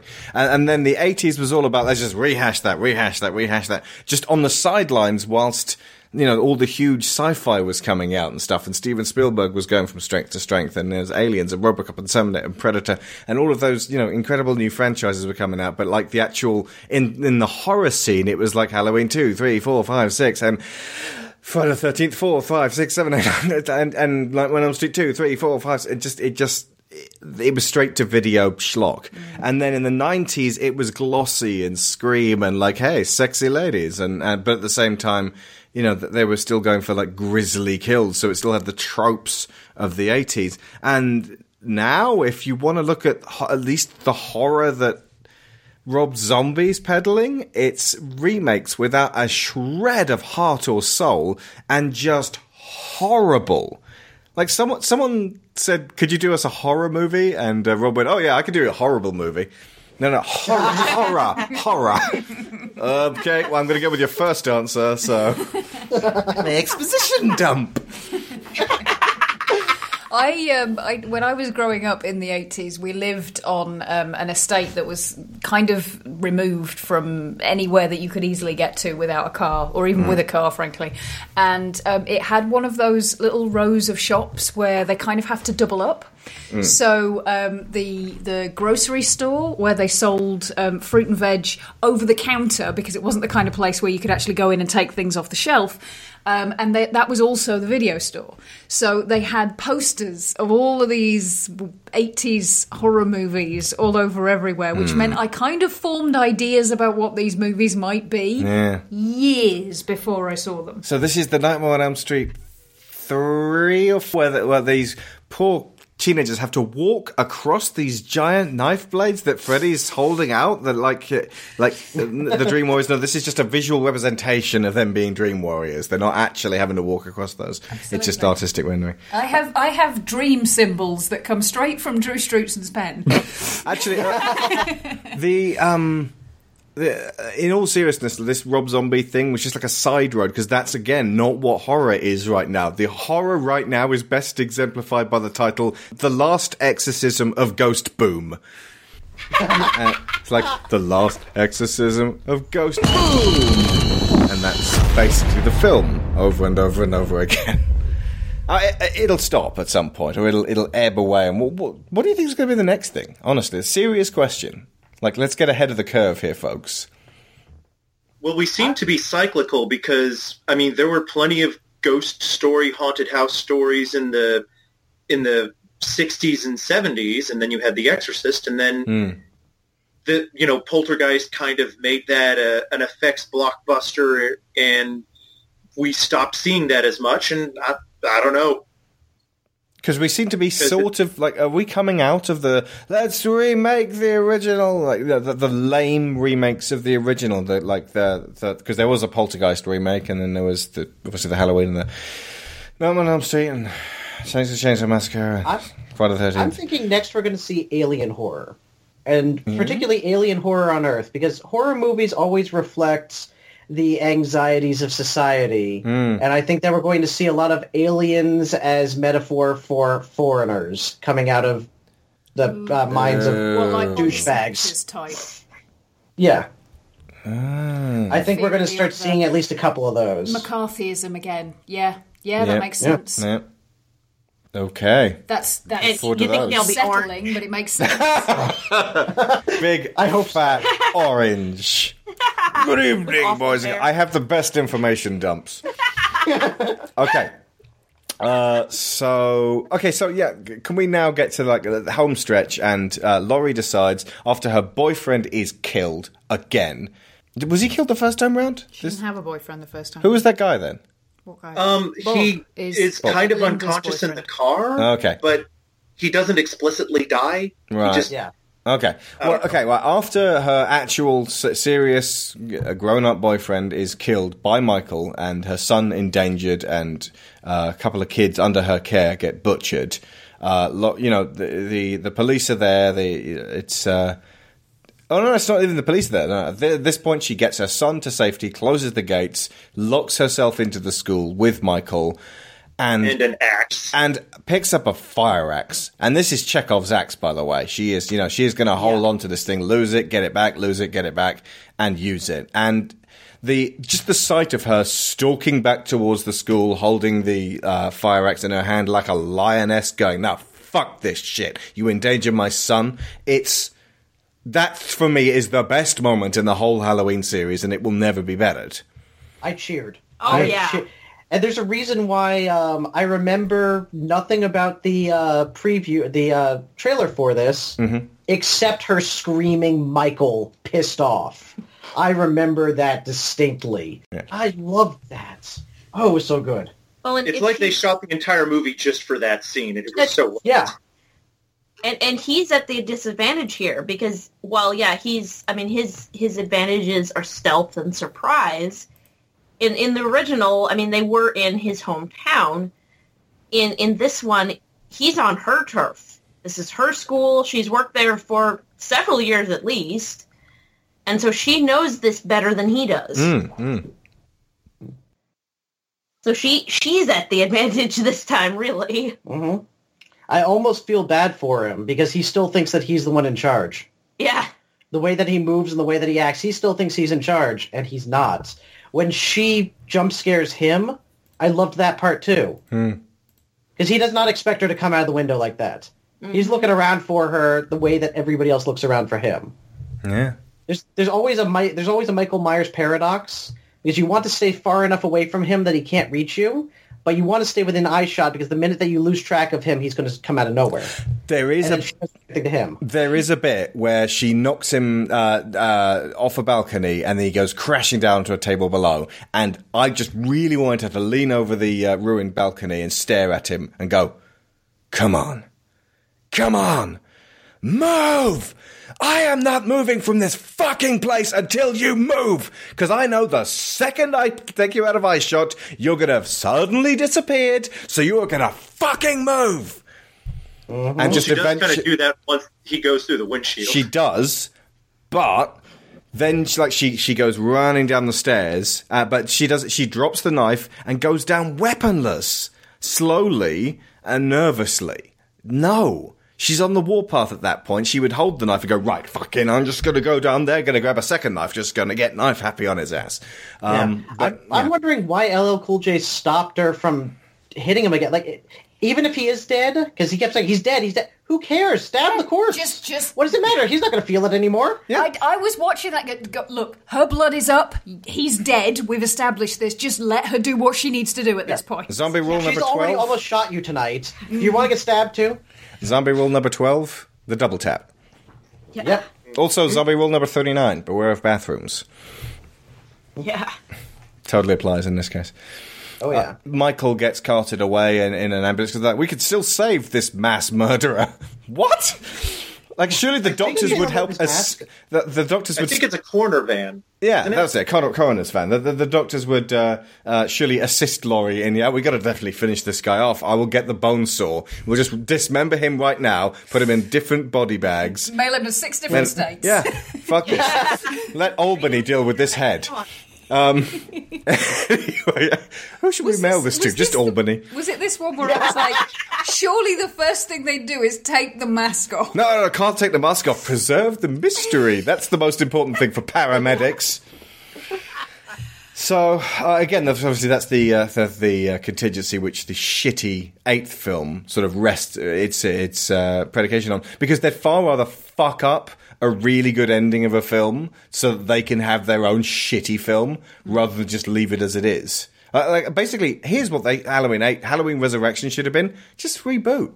Fucking Rob Zombie's doing it anyway. Just reboot. Why do you need this Michael Myers? And you're almost guaranteed to do a better job than he did, so just reboot. Just reboot. But, you know, it would have been wait to make an anthology series?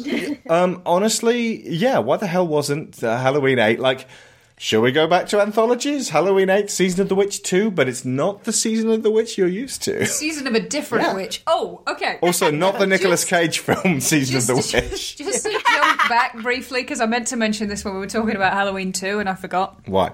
It's a tiny, tiny thing, and I doubt very much that there are very many people in the world who were as pissed off by this as I was. Mm-hmm. But Dr. Loomis brings up the term Samhain, as in the pagan name for Halloween. It's the pagan name for Halloween. No. He doesn't even say that. His pronunciation is so perfect. Oh, his pronunciation is just appalling. But he says it means, is it the Lord of Death? It means the Lord of Death. And I just looked at it and went, no, it doesn't. It means November at best. It's basically it's Celtic New Year. It's the end. It literally means a fiery pumpkin-headed god. It means the end of summer or something like that. But the point is, it's just a word, dude. It is not associated with the things that you're trying to pin to. I've done my research. I looked into those eyes and saw nothing but evil. So he's about as good at pagan history and as Celtic psychology. History as he is at psychology. So he got score another one for Loomis. From that episode of The Real Ghostbusters. Yeah. Yes, Sam Hain. I saw him on The Real Ghostbusters. That's my jam. Was he just a janitor or something? Oh, yeah. You know, he was Danny Trejo in the original Halloween. Like, he was basically just the guy who looked at Michael Myers and was like, oh, how's it going, Michael? And Michael was like, ugh. And he was like, oh, I could see evil in those eyes. Do you want your sandwich now or later? That's another reason that at least Season of the Witch at least is like, oh, it's more of a holiday. Oh, and we're pronouncing it right now. Oh, yeah. Points for that. Anyway, so Laurie, rather than... Basically, Laurie's like, right, okay, here's what's going to happen. Paramedic's going to take you away, and then we're going to get a shot of the paramedics driving in, going, you know, and somebody just chatting to each other, and then behind them, out of focus, Michael is going to sit up within his body bag and then kill you, and then we're going to get onto another sequel. Fuck that noise. I don't want another sequel. I am getting in this van, and I'm going to kill this motherfucker. And she gets in the van, and she kills this motherfucker. She is taking names, and she's only got one name on her naughty list, and it is Michael Myers. She waits until he starts moving. She's like, oh, yeah, okay, moving, are you? Well, what fucking deal with this shit? Like smashes him through the front windshield, runs him over, rolls the Jeep down the hill, pins him to a tree. And then you get that sort of moment where he's sort of like reaching out his hand to her in this like very sweet moment of like commiseration between her and him, you know, as siblings. And then she goes, oh, yeah, I'm gonna cut your fucking head off. And then cuts his fucking head off, breathes out, the end. And that is the end of Halloween. You don't need any more of those. Thank you, Rob Zombie. Thank you, maker of Halloween Resurrection. And fuck you. It's a trilogy of Halloween 1, 2, and H20. Yep. And it's about Laurie Strode's character arc. Bingo. That's what Halloween is, and that is worth watching. Mm. Mm-hmm. Also, watch Halloween 3: Season of the Witch because it's fucked up. Yeah, but that's pretty much it. Because Tom Atkins' glorious mustache, and the Silver Shamrock song will get stuck in your head for days. Happy, happy Halloween, Halloween, Halloween. Happy, happy Halloween, Silver Shamrock. Happy, happy Halloween, Halloween. Halloween. It's almost time, kids. The clock is ticking. Be in front of your TV sets for the horathon. And remember the big giveaway at 9. Don't miss it. And don't forget to wear your masks. The clock is ticking. It's almost time. Happy, happy Halloween, Halloween, Halloween. Happy, happy Halloween, Silver Shamrock. Happy, happy Halloween, Halloween, Halloween. Happy, happy Halloween, Silver Shamrock. Check out the episode of We Hate Movies on Halloween 3 Season of the Witch. It's brilliant. But the other thing about Season of the Witch is, because it's not following slasher tropes, it's really unpredictable what's going to happen in it. It's one of those horror movies where you have no idea really what's going on and just horrible things happen. And sometimes those can be really refreshing to watch because it's like a nightmare. And it doesn't have that kind of plodding through the formula feeling. You know? Going through the motion. Walking through the part. Nothing everything is up around to penetrate my heart. That's why you don't go for the heart, you cut the head off. Yes. Bingo. Try standing up for that. Always. Yeah. In many ways, I think Halloween H20 is more of a thriller than a horror movie. Yeah. And the distinction that I draw, and I've been discussing this actually with Debbie for several days now, is that in a horror movie, the focus is A, on the killer, and B, there is no particular hope for salvation, whereas in a thriller, there is a chance of the focus is on our protagonist, and the protagonist has a shot. Yeah. Really, honestly, about halfway through the movie, Laurie and Michael should have met each other in a cafe, just sat down and had a quiet cup of coffee and just a conversation about something other than what they were going. Just to sort of commiserate. And so Laurie's like, right, so what you've been doing with 20 years? Because basically you spent 6 years as a small child and then, as I understand it, 15 years as a patient in a mental asylum where you apparently learned to drive. And then, 20 years living rough? Because it doesn't seem like you'd be able to feed or clothe or look after yourself in any way. That is a mystery, sir. So tell me, Michael, enlighten me. That would have been fun to watch, actually. I would have enjoyed that. Yeah. Where are the how it should have ended people on that one? And Michael should really... Just do the scene from Heat, only it's Laurie and Michael instead of Bobby De Niro. No. Yes. Yeah. That's exactly what I meant. The whole idea of Michael going, you see me doing... liquor store hold-ups with a Born to Lose tattoo on my chest.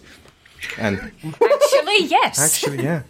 Or, maybe just Mike, maybe actually Michael has a GPA now. Maybe, I was going to say, maybe he's got a family and kids of his own, and it just has so happened to fall on the 20-year anniversary. He's like, you know what I've got to do now? Yeah. I've had some stuff to deal with, and my therapist suggested that maybe some reconciliation of some kind with my old family might be a good idea. Gotta be the anniversary. Mm. So, October 31st, big day for me. You and I both know this, Laurie. But like I said, just it should have been a conversation about something else. About their dreams. Their nightmares. Their nightmares. Just something to the side. I mean, all the victims of all the murders I ever worked sitting at this table and they're staring at me with these black eyeballs because they got 8-ball hemorrhages from the head wounds. And there they are, all of them just sitting there.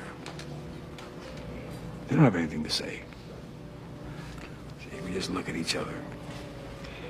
They look at me. And that's it. That's the dream. Obviously, that would have been... totally out. I am being mostly facetious. Yeah.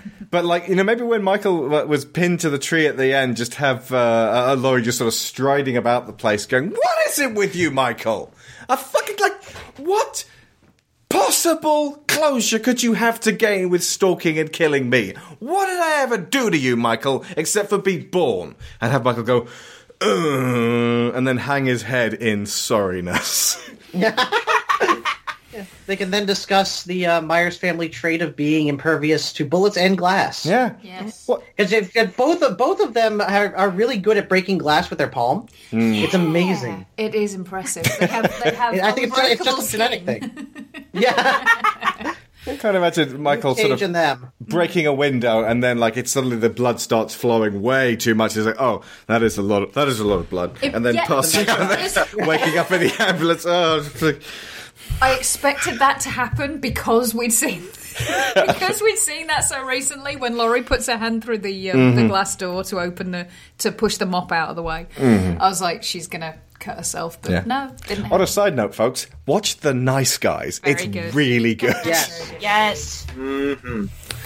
Anywho, okay. Ryan Gosling, not just a pretty face. Yeah. One more thing about the original Halloween, I will say that even though Loomis is a fucking terrible psychologist, that speech that he gives, that Donald Pleasance gives about, I could see only evil in those eyes, is done with such seriousness and such class that you're like, he's completely elevating this slasher movie, which is, what most other slasher movies just don't have, that air of class, that air of, theatre-trained actor being in there, in the same way that the older Lee Curtis lends that air of class to H20. They're both all in. They're not... Brendan, please. Yeah, they're... Oh, they're both all in. They're not sleepwalking through anything. Like, this could have been a paycheck for Curtis. That could have been a paycheck for Pleasance. But no, they're into it. They showed up to work. Yeah, yeah. But on the other hand, Pleasance. There's a point where he stands up and kind of does this, and you can almost hear the "Let's go through this shit one more time, shall we?" I asked for double my pay, and they still said yes.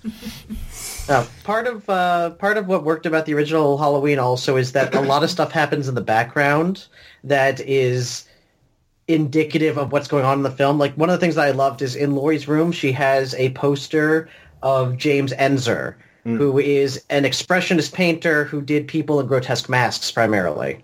Mm.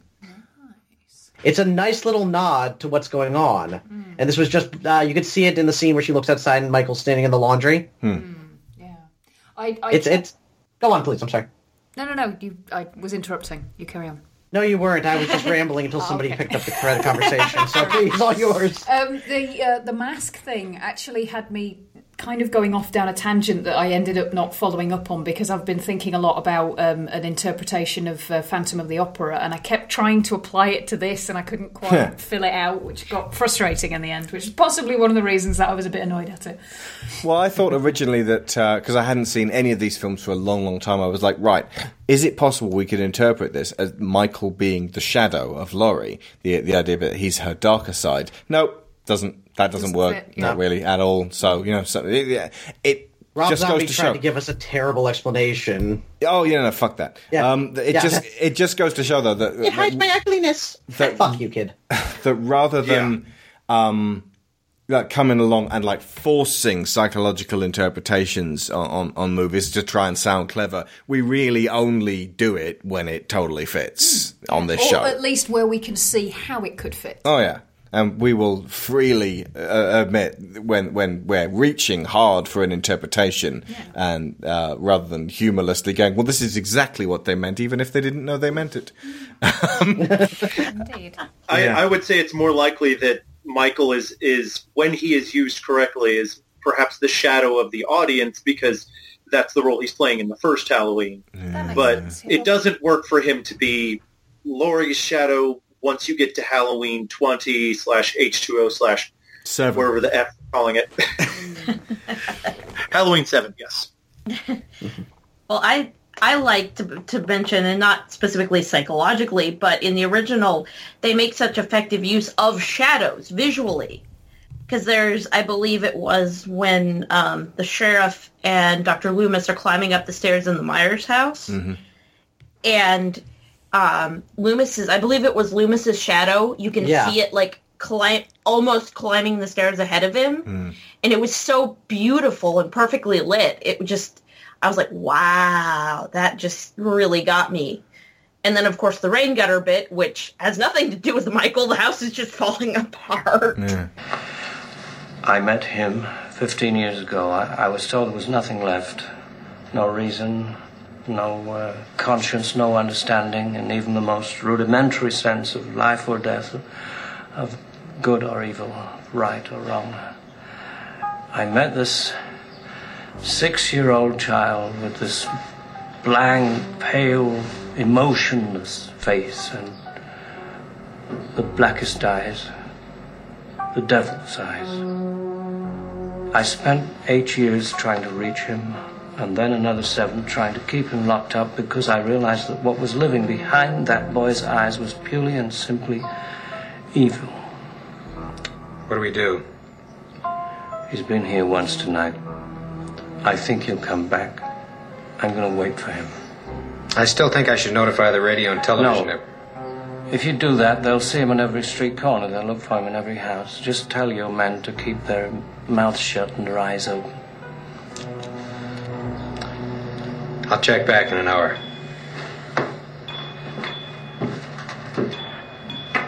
Oh, and there's 2 other bits worth talking. You've already mentioned one of them, which is that the breathing at the end is really unsettling, because they end the movie in a really kind of, oh no, he walked away, he's still out there, he may come back, he may not, he may be behind you in the cinema, but like it's very much kind of leaving you purposefully unsettled rather than evil is punished. Which, whereas in the 50s, they would just have killed the monster and gone, and scratched their head with the barrel of their gun and gone, "'Twas beauty killed the beast." Obviously that was the 30s, but, you know, they had that kind of, like, you know, well, the job is done kind of thing they did in the 50s. But they didn't do that at all. It doesn't end in a resolved way. But when Michael has his mask pulled off, does he have it pulled off by Laurie? Yeah. Yes. Yeah. And is revealed underneath to just be this large guy, just Tony Moran with almost gentle face. Mm-hmm. It's very important that happened, because, you know, otherwise he's this sort of supernatural subhuman monster who apparently then takes 6 in the chest and gets the fuck back up. But the fact that he's got that humanity still there underneath the inside-out William Shatner mask, which it was, by the way, painted white. It's almost more unsettling. Yeah, yeah. There's some controversy in fandom as to whether he should have had the mask removed or just stayed the shape for the entire film. Mm. I tend to come down on the side of removing the mask. Both shows that he's kind of got a Rorschach thing going on, where it seems this is just communicated through body language. He feels like that's his face. Mm, and you never have to, like, come out and say, the mask hides my ugliness. I'm bad at making movies. I'm Rob Zombie. And that's how he speaks. And you also get the moment where it's like he's almost, like, good looking in a soft, unassuming sort of way. And you're like, oh, God, that's even more horrible. Yeah. Mm-hmm. John Carpenter used to have people come up to him and say how freaky they found this guy beneath the mask when the mask was taken off. And he considers it to be a indication of how implication can work on an audience. Yeah. He meant Tony Moran to look like a fairly angelic version of this killer that we saw. And everybody else was seeing him as horrible. And on that bombshell, I think we're going to finish. Yeah, because I think we're going to leave it on an unsettled note. And the end result of this would be, I think, we fairly unanimously, definitely see the original Halloween. Like, pretty much, like you've already seen it. If for some reason you haven't, that's the one to see. Yes. Don't really see 2. You already know the information we've just given you on 2. 2 is going to cost you money you don't need to spend on, and but definitely get hold of Halloween H20, because while it is very 90s, Jamie Lee Curtis gives a powerful performance as the returning Laurie Strode, and it works in excellent accompaniment with the original Halloween, if only to show the difference in approach to horror between 78 and 98. Yep. It's probably the best thing that happened because of Scream in terms of the wannabe Scream slashers. Yeah. I mean, it's up there with The Faculty as well is another one for me. Oh, I love that movie. That's so much fun. Josh Hartnett again. I haven't seen it, actually. See the original. I was playing the entire time I was watching the original, because I'd never seen it until we watched it for this podcast. Mm-hmm. Oh, wow. Jesus. Yeah.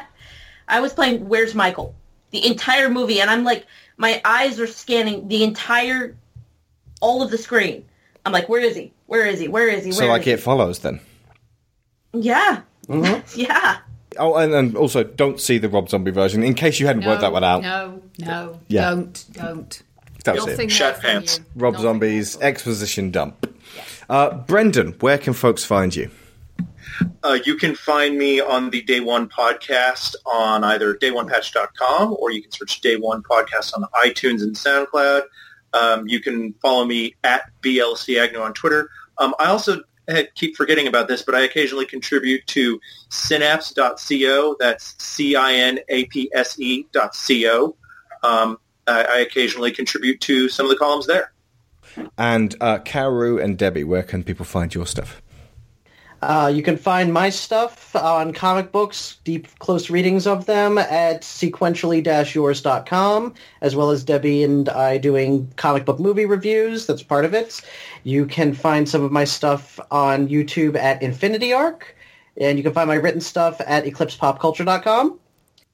And you can find me on Twitter as bestet8300, and you can find me on my YouTube channel called Hats Off. Thank you very much. I've got to start addressing you guys separately rather than saying, and what it would appear to be me saying, Kaoru, speak for the two of you. But of course, two completely separate things. I just know that you work in collaboration a lot of the time. We do. Yeah, same here. Okay. So anything else, Sharon? I don't think so. Okay. And as for Halloween's 4, 5, and 6, avoid like the plague. 8, bubonic. 8 is actually poison. 8 will fuck up Halloween 7. So it'll give you cholera. Ignore it, yeah. If you watch that and start foaming at the mouth, then that's your deal. That's totally yours. Don't come to me crying. Don't say, my eyes are now weeping shit, and I'll say, well, it's because you watched Halloween Resurrection. That's just why. Yeah. Trick or treat, motherfucker. That's an actual line. That's an actual line from the movie. How sorry the world is that we can go from... What's the boogeyman?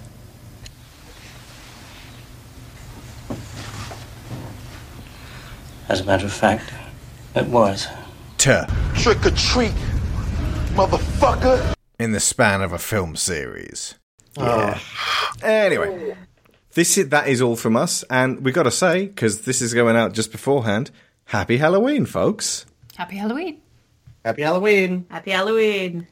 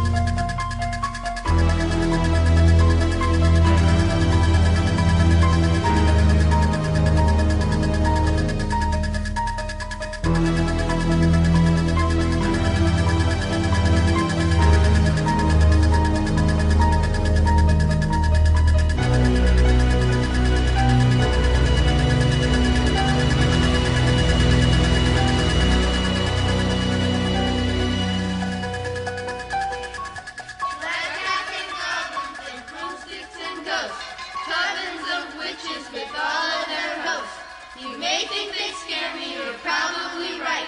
Black cats and goblins on Halloween night. Trick or motherfucker.